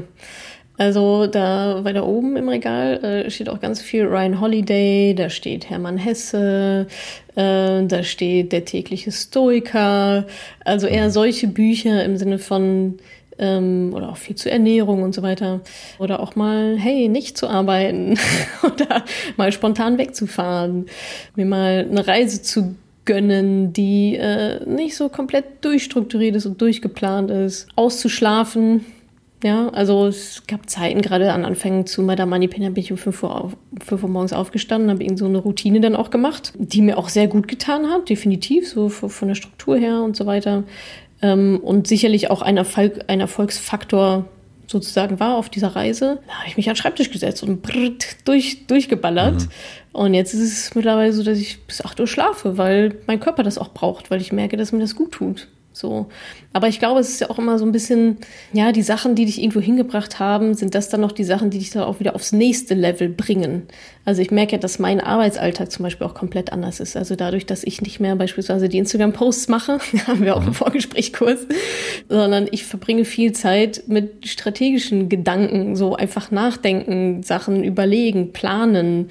Und das ist nicht mehr, die, also es ist nicht mehr Schlagzahl. Es ist nicht mehr jede Minute zählt und jede Stunde muss ausgepresst werden bis zum geht nicht mehr. Das war am Anfang so und sicherlich sind das auch die Früchte dessen, was jetzt, was es jetzt gibt. Aber für mich persönlich ist es jetzt ein anderes Spiel, was nicht heißt, dass es weniger anstrengend ist, aber es sind einfach jetzt von mir auch ja andere Kompetenzen gefragt. So und eben genau nicht mehr die alles selber zu machen, sondern eher den Überblick zu behalten und sehr gute, schlaue Menschen einzustellen und zu führen, die mhm. äh, dann die operativen Sachen dann übernehmen und viel besser machen, als ich, als ich es jemals gemacht habe. Also. Aber dieses Loslassen und auch dieses Ich schlaf mal aus, ja, das mhm. hört sich immer so einfach an, mhm, ähm, ja. dass man sowas macht und äh, dass das dann geht. Ich kenne ganz viele Männer und Frauen, die mhm. versuchen loszulassen und die auch im Loslassen wieder so eine Art Plan entwickeln. Ja, ja, absolut. Und, und das ist echt nicht so einfach. Das ist wirklich, das ist wirklich nicht so einfach. Wie ist das? Also Quasi also eine Routine zu haben, um keine Routine zu haben, sozusagen. Genau. Ja. welches äh, Gefühl versuchst du da gerade zu kultivieren oder, oder mehr rauszuholen? Ich versuche mehr, ich glaube, Vertrauen ist es eher. Also loslassen, Kontrolle abgeben hat sehr viel mit Vertrauen zu tun. So. Und auch mal zu vertrauen, dass, wenn ich jetzt den Sonntag mal nichts mache, geht jetzt auch die Welt nicht unter. So, das mhm. ist schon in Ordnung. Äh, oder wenn ich Dinge abgebe, dass sie das schon gut machen werden. Und wenn nicht, dann ist es auch in Ordnung. Also, ich glaube, bei mir geht es auch darum, so ein bisschen zu entkrampfen. So, zu entkrampfen, Dinge laufen zu lassen und auch ja, wenn es mal nicht perfekt ist, ist das vollkommen in Ordnung, weil es ist immer noch good enough. So. Mhm. Und wenn jemand anderes es 80 Prozent so macht, wie ich es 100 Prozent machen würde, aber ich es dafür nicht machen muss, ist das ein Gewinn. Mhm. So.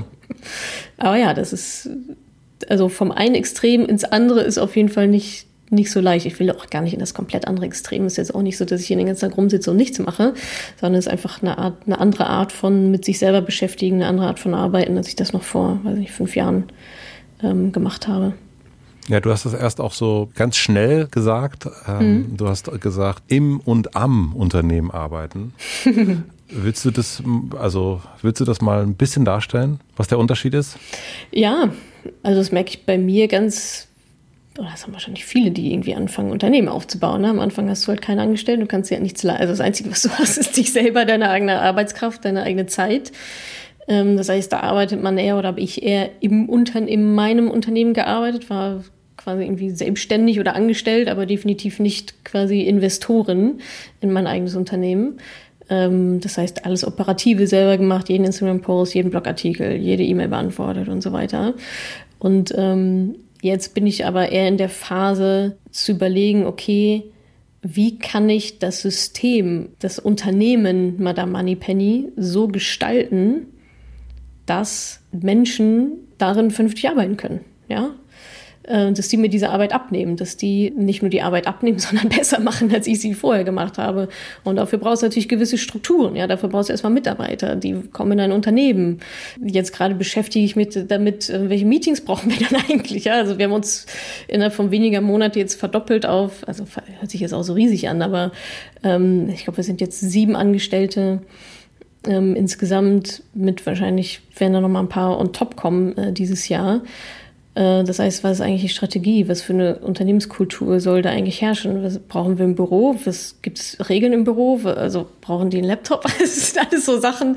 Ähm, wie, wie, geben wir eigentlich Feedback? Woran werden die eigentlich gemessen? Gehälter? Ähm, gibt es einen Bonus? Weiß ich gar nicht. Also das sind ja komplett andere Sachen als äh, ich muss noch das E-Book formatieren. Mhm. Und dieses am Unternehmen arbeiten, das ist ja wusste ich auch gar nicht, was das bedeutet. So, ne? Und das gibt es ja am Anfang auch nicht, weil es gibt auch kein Unternehmen, an dem du großartig arbeiten könntest. Aber das ist so die Entwicklung, in der ich mich gerade befinde. Also weg von diesem In selber drin sein, selber operativ drin sein, hin zu das System so gut zu bauen, ähm, dass andere Menschen da ähm, ja, gute Herausforderungen haben und richtig gute Erfolge dann auch selber feiern. Wir machen eine klitzekleine Werbeunterbrechung. Mein heutiger Werbepartner ist Moulin Rouge, das Musical. Sicher habt ihr schon mal von dem berühmten Nachtclub Moulin Rouge in Paris gehört. Dazu gibt es exklusiv in Köln ein spektakuläres Musical, das im Jahr 1899 spielt und auf dem gleichnamigen Oscar-prämierten Film von Bess Luhrmann basiert. Nicht nur der Film, sondern auch das Musical konnte schon zahlreiche Zuschauerinnen und Zuschauer begeistern und gilt deswegen als das aktuell erfolgreichste Musical in Deutschland. Es hat sogar schon zehn Tony Awards abgestoppt. Falls ihr nicht wisst, was die Tony Awards sind, ich wusste das auch nicht. Es handelt sich dabei um den wichtigsten Theater- und Musicalpreis, also quasi vergleichbar mit dem Oscar in dieser Kategorie. Sollte man sich also nicht entgehen lassen, das Musical. Wenn ihr nun Lust habt auf große Emotionen und einen Soundtrack quer durch die Popmusikgeschichte, solltet ihr euch ein Ticket sichern. Das gibt es bereits ab 59,90 Euro und den Link findet ihr natürlich wie immer in meinem Linktree in den Shownotes. Vielen Dank an Moulin Rouge, das Musical, für die Unterstützung dieser Folge. Und nun zurück zum Gespräch. Warum hast du dich entschieden, du hast es erst gesagt, äh, was dahinter steht, das zeige ich gar nicht. Also diese, man sieht dich, du bist das Icon mhm. des Ganzen, mhm. du bist ein Objekt, könnte ja. man sagen. Und nun hast du schon so, hast es selber verraten, ich habe es nicht verraten, dass die Instagram-Posts dann gar nicht mehr von dir kommen und so weiter und so fort. Dann ist ja. bei Politikern steht dann so hin, immer noch bei den Instagram-Kanälen, manchmal steht dann Mitarbeiter oder ähm, bei Christian ja, Lindner steht dann CL, also er hat selber geschrieben. Ja, ja, ähm, genau. Aber du machst ja sozusagen Personal Brand, aber mhm. bist eigentlich ein Unternehmen. Warum mhm. hast du dich entschieden, das mh, mm, so sehr auf dich zu fokussieren und dann nicht Edition F, viele mhm. Frauen arbeiten an einem Produkt? Ja. Boah, das war jetzt keine bewusste Entscheidung. Das ist eher so, ich bin da so reingestolpert. Mhm. Also okay. äh, paar, paar Jahre zurück wie soll der Blog denn heißen? Mhm. so, das war, also ich musste ja irgendwas drüber schreiben. Mhm. Und okay. äh, da war es halt so, okay, jetzt brauchst du irgendwie ein Synonym, alter Ego, ja, nimmst du doch das. Mhm. So, und da es bei Blogs eher, eher so ist, äh, dass da eine Person dahinter steht, die auch mal ein paar persönliche Geschichten irgendwie auch erzählt, hat sich das so, hat sich das so ergeben. So, ja, es gab auch mal den Moment, sehr, okay, ist jetzt eigentlich die Firma oder wer ist es denn jetzt eigentlich? Ähm, aber da war ich halt eine One-Woman-Show und da gab, hätte es jetzt auch nichts gegeben, was man da jetzt irgendwie ja. großartig von mir hätte abkapseln können. Ähm, plus das Thema Finanzen ist natürlich auch extrem mit Vertrauen behaftet. Ja, also da die Leute suchen ja. sich lieber jemanden, dem sie vertrauen, anstatt irgendein Unternehmen. Klar machen Banken das auch dann mit irgendwelchen Bankberatern. Ja, ich vertraue meinem Bankberater und so weiter. Aber ja, das hat sich eher so ergeben, als ich da, dass ich da als Person, als Personenmarke im Vordergrund stehe. Und trotzdem heißt es ja nicht Natascha Wegelin, sondern Madame Moneypenny. Also es ist ja so ein bisschen so ein Hybrid, einfach weil es so gewachsen ist. Ja. Und ähm, ja, tut aktuell nicht weh, sagen wir es mal so. Und deswegen ist es jetzt erstmal so. Du hast ähm, letztes Jahr, da bist du fünf Jahre geworden, also Madame Money Penny ist fünf Jahre geworden, ähm, nicht Natascha. Ähm, und da hast du ein Interview auf Instagram, da gab es so einen Zweiteiler. Ja. Und ja. da ging es um Fehler auch, die du, ah, äh, ja, die, die du gemacht hast. Und dann hast du gesagt, ja, am Anfang hast du ein Pech oder nee, du hast anders gesagt, aber sehr nett hast du es gesagt und, und so äh, hast du gesagt, dass es äh, die richtigen Mitarbeiter zu finden ähm, ja. dass das ein, eine Herausforderung war und dass das am Anfang, dass du da Fehler gemacht hast. Mhm. Mm, was hast du gelernt, was du nicht nochmal so machen würdest? Oh Mann. also ich finde ja immer noch, die richtigen Mitarbeiter finden es eigentlich ist die hohe Kunst. Also mhm. pff, da gibt es einfach eine gewisse Fehler, Fehlerquote. Ähm, und ich habe gelernt, gerade beim Thema Mitarbeiter einstellen, ich habe das damals so ein bisschen fluffy gemacht, also nicht ein bisschen fluffy, sondern sehr, weil ich auch, ich habe irgendwelche Vorstellungsgespräche so halb ja dann irgendwie geführt, aber ach, wenn ich die Person sympathisch fand, habe ich die halt eingestellt, mhm. so ungefähr. Also viel Bauchgefühl, äh, mittlerweile läuft das komplett anders. Ähm, da gibt es einen vernünftigen Prozess, der aufgebaut ist mit genau den Fragen, die wir da stellen, mit Referenzgesprächen und mit allem Pipapo, allem drum und dran, ähm, weil ich einfach gemerkt habe, wie wichtig es ist. Also es gab eine Zeit, da hatte ich ähm, da war ich nicht alleine, sondern hatte die ersten zwei MitarbeiterInnen. Ähm, und es war die stressigste Phase überhaupt der ganzen letzten fünf Jahre. So, und eigentlich hatte ich mir Mitarbeiterinnen reingeholt, um nicht mehr so viel zu arbeiten. Also zumindest, dass sie mich halt mhm. in gewisser Weise entlasten. Und das hat so viel Stress reingebracht. Und das war tatsächlich auch die Phase, in der ich dann gedacht habe, nachdem die dann wieder raus waren, dass ich dachte, okay, was, jetzt muss ich mal sortieren. Also so, was willst du jetzt? Willst du in die eine Richtung oder in die andere? Und da war ich ehrlicherweise, ähm, als man mich da gefragt hat, äh, das war vor ziemlich genau einem Jahr, hätte ich auf jeden Fall gesagt, so, nee, nie, ich mach das nicht. Ich will, ich will kein Team aufbauen. Ich will mir diesen Stress nicht ins Haus holen. So, da war ich komplett kontra und habe irgendwie mhm. gesagt, nee, dann, dann fahren wir es lieber runter. Also wenn das meine nächste Herausforderung ist, dann äh, fahren wir es lieber runter. Und ja, was ich da einfach gelernt habe, ist, dass es ähm, einen gut strukturierten, durchdachten Prozess geben muss. Für mich persönlich braucht das, ähm, um da die Leute rauszufiltern, die dann auch passen und die sich dann auch selber auch bei mir wohlfühlen im Unternehmen. Und ähm, ja, rückblickend auch viel zu spät von den Mitarbeitern getrennt, ist auch so ein leidiges Thema. Aber ja, ich hoffe, diesmal läuft es besser. Wie gesagt, jetzt haben wir uns verdoppelt innerhalb der letzten paar Monate. Ja. Mhm. Gibt es für dich so ein ja. Wir haben über den Wert gesprochen, aber gibt es für dich so einen Berg, wo du gerne hin möchtest, ein Ziel definiert, was, was für dich, du arbeitest ja auch mit Zielen, ne? Du, wo möchtest du damit Madame Moneypenny GmbH hin? Konzern. Mhm. Mhm. Firmenstruktur. Ja, wir, wir haben uns Ziele gesetzt, quasi, die sind geknüpft an wie viel, also das ist so unser, unsere Einheit, wie viele Frauen wir in die finanzielle Unabhängigkeit helfen wollen. Mhm. Ähm, definiert als nicht, ja, die haben einen Blogartikel gelesen, sondern die haben wirklich, also auf die haben wir wirklich schon Impact gemacht, die haben eine Transformation, irgendeine Form von signifikanten Wandel ähm, durchlaufen. Das ist so das, woran wir messen, ob wir einen guten Job machen. Mhm. Und ähm, da gibt es gewisse Firmenziele natürlich und auch dieses B-Hack, ja, Big Harry Audacious Goal auf die nächsten fünf Jahre und so weiter.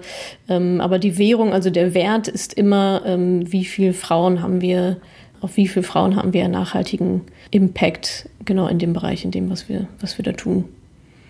Ich würde gerne noch mit dir über Alkohol sprechen wollen. Okay, ja. Ähm, äh, haben wir eine Gemeinsamkeit. Wir haben eine Gemeinsamkeit. Über keinen Alkohol. Trinken, wir trinken nämlich keinen Alkohol. Mm, und also seit wann trinkst du keinen Alkohol und, und warum nicht? Ich treffe so wenig Leute, deswegen, ich habe mich total gefreut, dass ich das gelesen habe, weil ich treffe so ja. wenig Leute, die keinen Alkohol trinken. Ja. Äh, jetzt müsste ich mal anderswo fragen, wann habe ich, also überlegen, wann ich das letzte Mal Alkohol getrunken habe. Na, obwohl so ein, kleines Gläschen Champagner war hier und da schon nochmal drin. Mhm.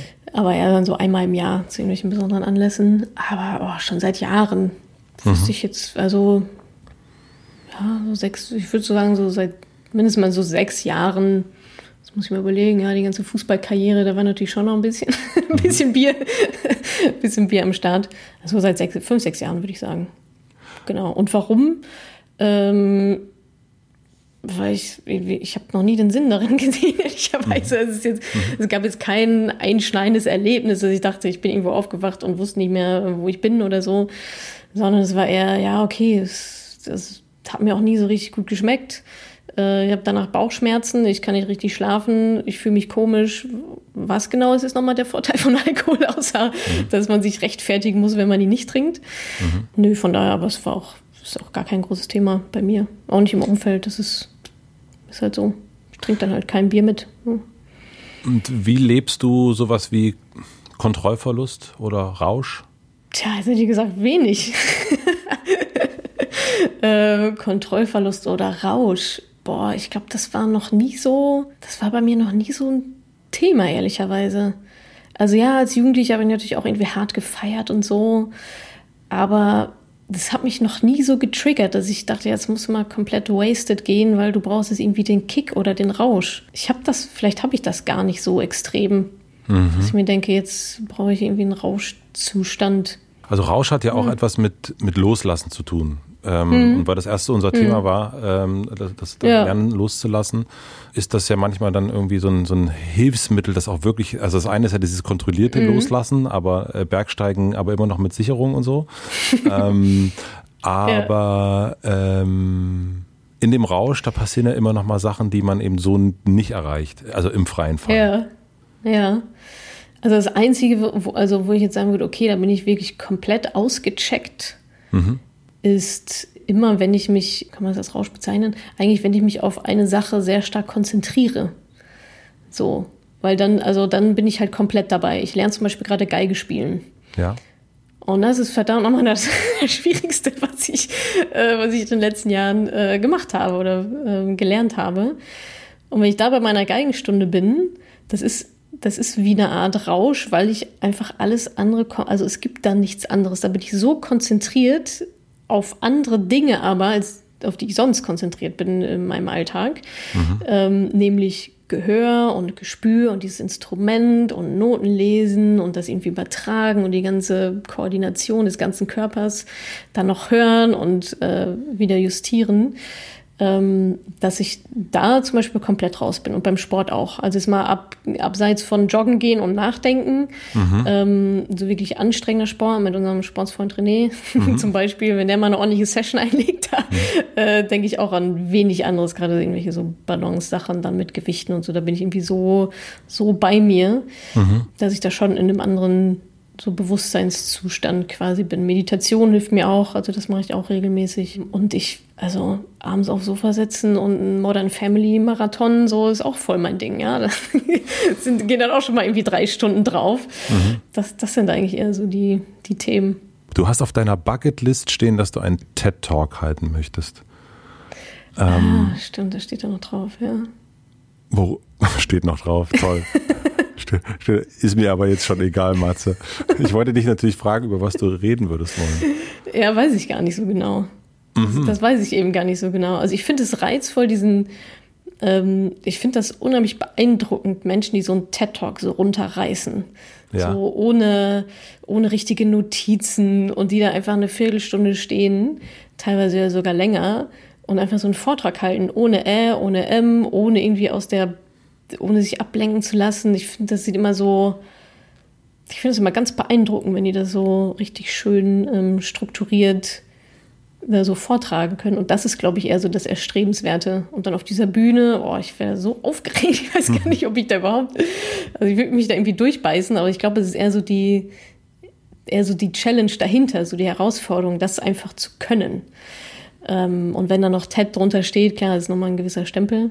Mhm. Ähm, aber ich hatte, ich hatte schon zwei Anfragen tatsächlich. Das waren dann eher, ich weiß gar nicht, einmal in Hamburg und einmal irgendwo woanders. Dann hat es aber zeitlich nicht gepasst und ich war genau auch so vor dem Jahr, wo, worüber würde ich denn eigentlich reden wollen? Ist es Feminismus? Ist es Geld? Ja.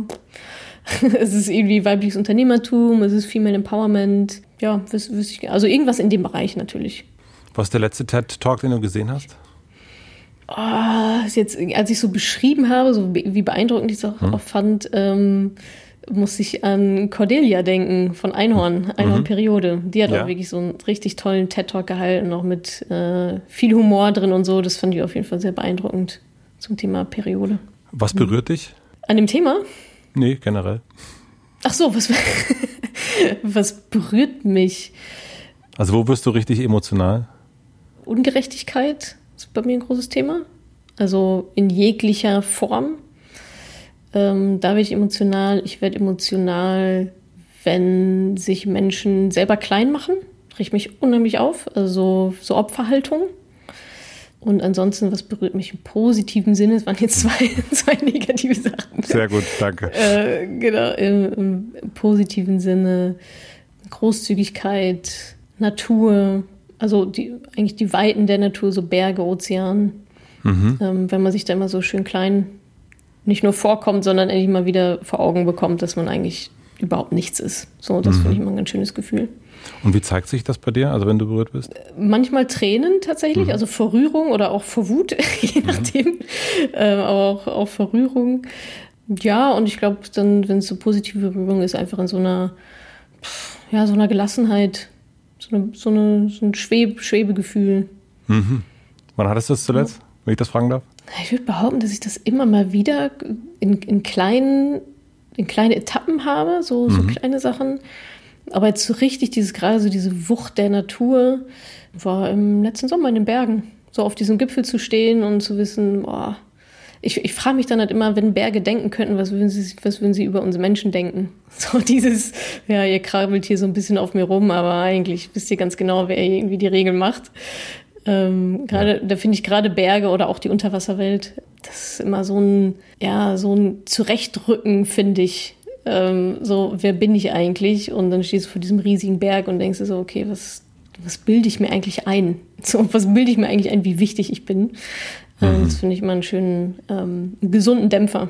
Ich finde das immer beim, wenn man so, wie man jetzt irgendwie gerade die, das Mars-Thema äh, irgendwie sieht oder wenn man das Universum so sieht und wenn man dann so sieht ja. äh, im ganzen Universum, wie klein diese Erde ist. Und wenn Total. man sich dann vorstellt, äh, dass man dann also wie klein man dann auch da nochmal ist, also das ist, äh, dann merkt man ja, genau. okay, also dieses, warum nimmt man sich eigentlich so wichtig? Ja. So genau, und es relativiert dann auch alles, ne? Es relativiert auch die Problemchen, die man so hat. Mhm. Ähm, dass ich mir so denke, okay, worum geht es jetzt gerade? Also, ja, ja. das finde ich immer sehr, sehr heilsam.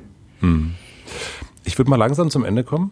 Ich mhm. habe noch äh, fürs Ende vier schnellere Fragen, wenn du möchtest.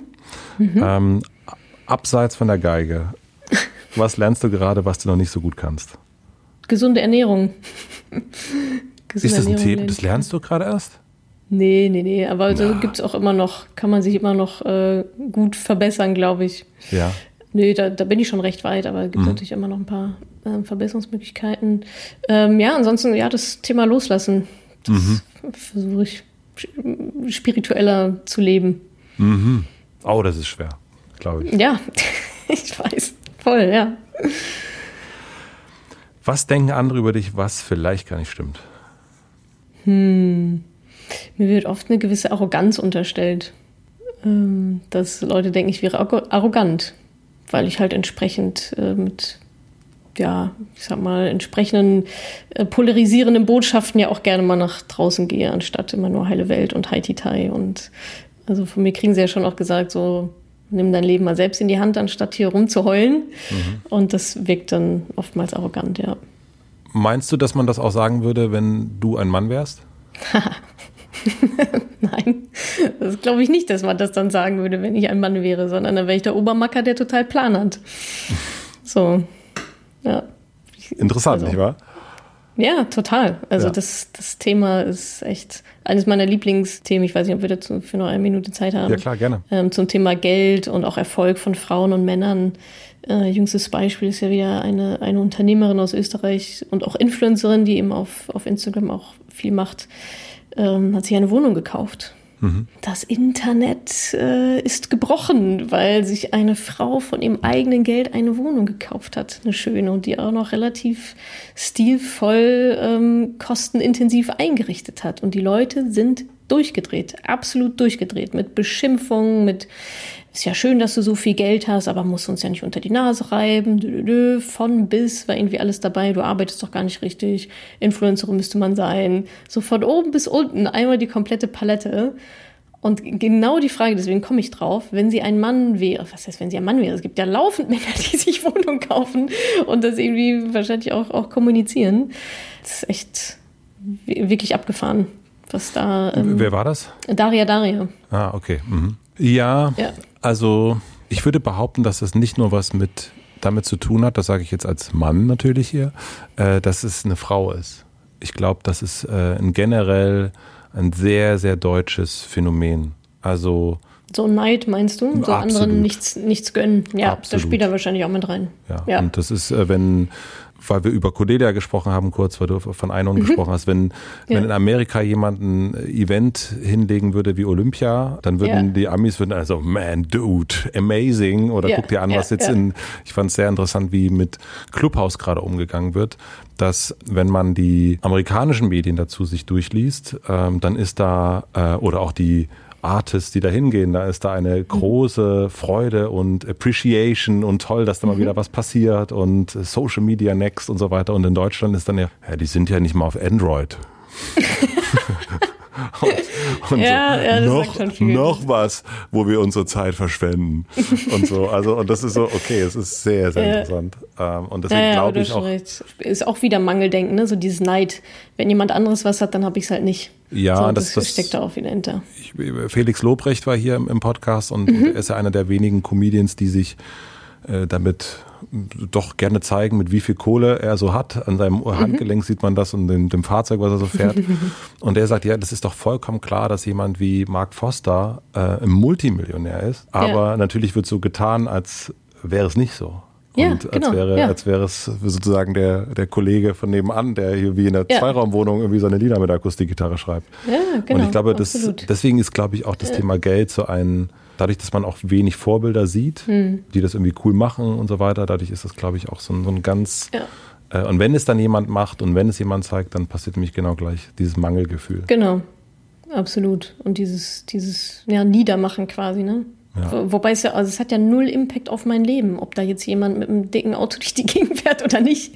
Und ob also Daria, Daria sich eine Wohnung kauft oder nicht, ist wen interessiert hat, hat mein, mit meinem Leben. Ich freue mich für sie. Total. Genau, ja, eben. Genau, genau das. So ja. ist doch super. Also, also wird sie schon gut verdient haben. Also ich meine, selbst, selbst wenn sie sie geschenkt bekommen hat, ist doch mir wurscht. Ja. Das hat doch keinen, keinerlei Auswirkungen auf mein Leben. Ja. Außer dass ich denke, cool. Ja, und vor allen Dingen, ich denke dann, ach super, die hat das, guck mal, die hat das auch mit ihrer eigenen Kreativität geschafft. Ja, genau. Super. Aber wenn man sich das ja, wenn man diese Gedanken, also eigentlich, eigentlich ist es ein Spiegel. Eigentlich mhm. ist es ein Spiegel, äh, die hat das und ich nicht. Die hat das geschafft und ich nicht. So, das heißt natürlich auch im Umkehrschluss, vielleicht könnte ich es schaffen, ja, aber dazu müsste ich ja mich genauso reinhängen wie sie. Da habe ich ja gar keine Lust drauf. Das will ich ja gar nicht. Mhm. Und deswegen äh, ist sie am Ende dann die Böse. Mhm. Aber naja, das. Äh, Hey. In deinem Hintergrund sind ganz, ganz viele Bücher und ich frage, mhm. ähm, wir haben auch schon über sehr, sehr viele Bücher gesprochen hier. Ähm, gibt es ein Buch, was du empfehlen würdest, was man sich, wenn man jetzt diesen Podcast fertig gehört hat, äh, durchlesen sollte? Also vielleicht auch so passend zu unserem Gespräch gerade. Passend zu unserem Gespräch, was ich wirklich ein sehr schönes Buch fand. Steht das da? Ja, genau. Ähm, Ryan Holiday hatte ich ja schon mal angesprochen. Mhm ähm, in der Stille liegt dein Weg. Mhm. Das fand ich, ähm, ja, wie der Name schon sagt, ne? es, geht, es geht um Stille, es geht um Beharrlichkeit, es geht um Vertrauen, Langfristigkeit und das ist so, das fand ich tatsächlich sehr, sehr schön und auch nochmal eine andere Perspektive. Also nicht mehr dieses Hasseln, Hasseln, Hasseln, mhm. so, worüber wir auch gesprochen haben, ja. ähm, sondern eher so, geh in dich, ja, Ruhe, Stille auf verschiedenen Ebenen, dass darin eigentlich äh, der Weg zum Erfolg liegt. Ich finde es bei ihm ganz interessant, weil er selber ja eigentlich so ein Marketing-Dude ist. Ähm, er hat irgendwie mhm. äh, American Apparel mit, mit Marketingmäßig mit aufgebaut. Ja, als, ja, stimmt, davon erzählt er auch. Mhm. Und ja. ähm, dass jemand wie er dann irgendwann anfängt, sich eine Farm äh, zu holen, ja. äh, eine Kuh hat und ja. ähm, und eigentlich vor allen Dingen den meisten Tag äh, damit verbringt, irgendwie Bücher äh, zu lesen. Und vor allen Dingen ist mhm. von ihm ja auch diese Zusammenstellung, die du auch schon erwähnt hast, The Daily Stoic, was wirklich äh, genau. äh, fantastisch ist, ja, finde ich ja. auch. Also ein cooler Typ irgendwie, finde ich auch. Also eine gute, also man, man sieht irgendwie, wie jemand sich von äh, angetrieben, wahrscheinlich auch ein bisschen von Geld und äh, Impact und so weiter, dann irgendwie so einen ganz eigenen Weg findet und, und dann hm. irgendwie bei den Stoikern so die Antworten Landet. findet. Ja, ja. super. Fand ja, ich auch absolut. ganz inspirierend. Ja, das ähm, sein anderes Buch, ich glaube, das ist das Neueste. Dein Ego ist, genau, dein Ego ist dein Feind. Hm, Ego ist die Enemy, habe ich, ja, ja, ich, genau. ich habe es auf Englisch gelesen, ja. Ich auch, fand ich auch großartig. Mhm. Also, ja. Sehr gut. Mhm. Zum Schluss eine Frage, äh, ausgeliehen, äh, auch von einem Kollegen, über den wir kurz gesprochen haben, Tim Ferriss. Äh, stell dir vor, ich habe eine große Plakatwand mitten in Berlin am Alexanderplatz und du darfst entscheiden, was da drauf steht. Was würdest du draufschreiben? Hm. ich würde wahrscheinlich draufschreiben. Äh, auch geklaut, ja, auch, auch inspiriert. Hm. You can be a nice person and still tell people to fuck off.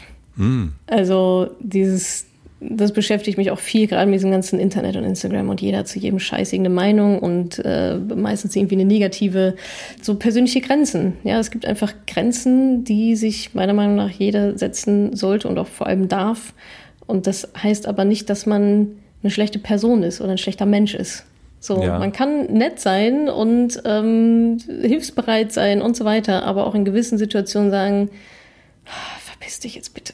so, nein, will ich nicht. So, geh weg. In allen Lebensbereichen. Und ich glaube, das finde ich gerade für, für Frauen auch nochmal einfach einen wichtigen, äh, wichtigen Aspekt. So, man muss nicht von allen gemacht werden und dazu gehört auch zwischendurch mal Nein zu sagen. Also, wir schreiben, äh, von wem ist das im Original? Ich habe keine Ahnung. Ja. Irgend, also irgendwo, ich weiß gar nicht, ob es ein richtiges Zitat ist. Irgendwo habe ich es mal aufgeschnappt. Ja, also du kannst eine nette Person sein und trotzdem sagen, verpiss dich. Genau. Ja, das ist schön. Das finde ich ein, das, das ein äh, schönes Ausrufezeichen am Ende. Genau. Natascha, ja, vielen, mit vielen Stinkefinger. Mit dem Stinkefinger. Emoji. Ja, Ausrufezeichen. Genau, Emoji. Emoji. Ach, schön. Äh, danke, dass du äh, die Zeit genommen hast an deinem freien Freitag. Ja. Dass wir das, äh, finde ich, find ich danke toll, dass dir. wir uns äh, unterhalten konnten. Leider nicht in echt. Ich habe ja auch gemerkt, jetzt während des Gesprächs, ich habe nicht ein einziges Mal niesen oder in die Nase pusten. Du hättest es gar Kam nicht gar mitbekommen. Nichts, ne? Kam nichts. Okay. Ja, aber dann äh, sehen wir uns ein andermal und gehen spazieren noch. Und das so würde mich sehr, sehr freuen. Ja, mich auch. Vielen Dank, Matze. Vielen Dank.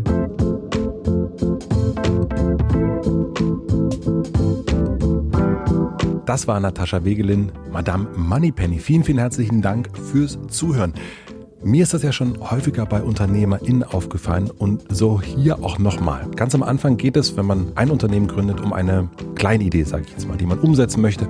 Und dann, wenn man es gut macht und auch Glück hat und es klappt, das Business läuft, dann geht es erst um die wichtigen Fragen. Dann geht es erst über die, wie schaffe ich es, eine Firma bekannt zu machen und davon leben zu können, hinaus. Dann kommen die Sinnfragen. Und ich finde es wirklich toll, dass Natascha nicht auf Sri Lanka ist und sagt, ach, die Online-Kurse sollen einfach weiterlaufen, sondern dass sie weitermacht mit einer großen Mission, nämlich Frauen dabei zu unterstützen, finanziell unabhängig zu werden. Das finde ich richtig, richtig stark. Ich finde es wirklich absurd und es ist mir beim Gespräch auch sehr, sehr aufgefallen, dass wir erwachsenen Menschen das System Geld nicht richtig verstehen, dass wir nicht richtig wissen, wie das mit dem Investieren funktioniert, mit der Steuer funktioniert und so weiter und so fort, wie die ganzen Zusammenhänge sind. Ich finde, das muss in der Schule gelernt werden. Deswegen ist es sehr, sehr gut, dass es Madame Moneypenny gibt. Ich muss aber auch sagen, dass das nicht nur Frauen betrifft, sondern auch viele, viele Männer, mir inklusive. Ich habe auch keine wirkliche Ahnung vom Thema Geld. Apropos Geld. Am Ende danke ich natürlich nochmal den Sponsoren, die hier Geld dafür zahlen, dass ich das hier so machen kann. Disney Plus ist diesmal dabei, Momox und Bubble. In den Shownotes findet ihr immer alle Links zu meinen Sponsoren. Herzlichen Dank dafür, dass ihr das hier unterstützt. Vielen herzlichen Dank auch an Maximilian Frisch für den Mix und den Schnitt, an Anni Hofmann für die redaktionelle Unterstützung und an Jan Köppen für die Musik. Einen kleinen Podcast-Tipp zum Weiterhören gibt es heute auch und zwar natürlich Madame Moneypenny, der Podcast. Überall da, wo es Podcasts gibt. Natascha bringt sehr viele Folgen raus. Es gibt immer wieder Quartalsberichte, ab und zu gibt es Interviews und viel, viel mehr, als wir hier besprochen haben. Ich mag den sehr gerne. Er hat mir einen guten Überblick gegeben. Hört da mal rein, Madame Moneypenny, der Podcast. Überall da, wo es Podcasts gibt. Wir hören uns hier wieder nächste Woche Mittwoch mit einem neuen Gast im Hotel Matze. Ich freue mich wie immer, wenn ihr mir schreibt, wo ihr das Ganze so hört. Schickt mir gerne Instagram-Stories. Vielleicht seid ihr jetzt auch mal wieder ein bisschen mehr draußen und am Spazieren. Das ist sehr, sehr schön immer zu sehen. Und ich freue mich auch weiterhin über Gästewünsche. Am liebsten in den Apple-Kommentaren. Natascha zum Beispiel war ein wirklich heiß gewünschter Gast von euch. Bis nächste Woche Mittwoch. Gute Nacht, guten Tag. Euer Matze.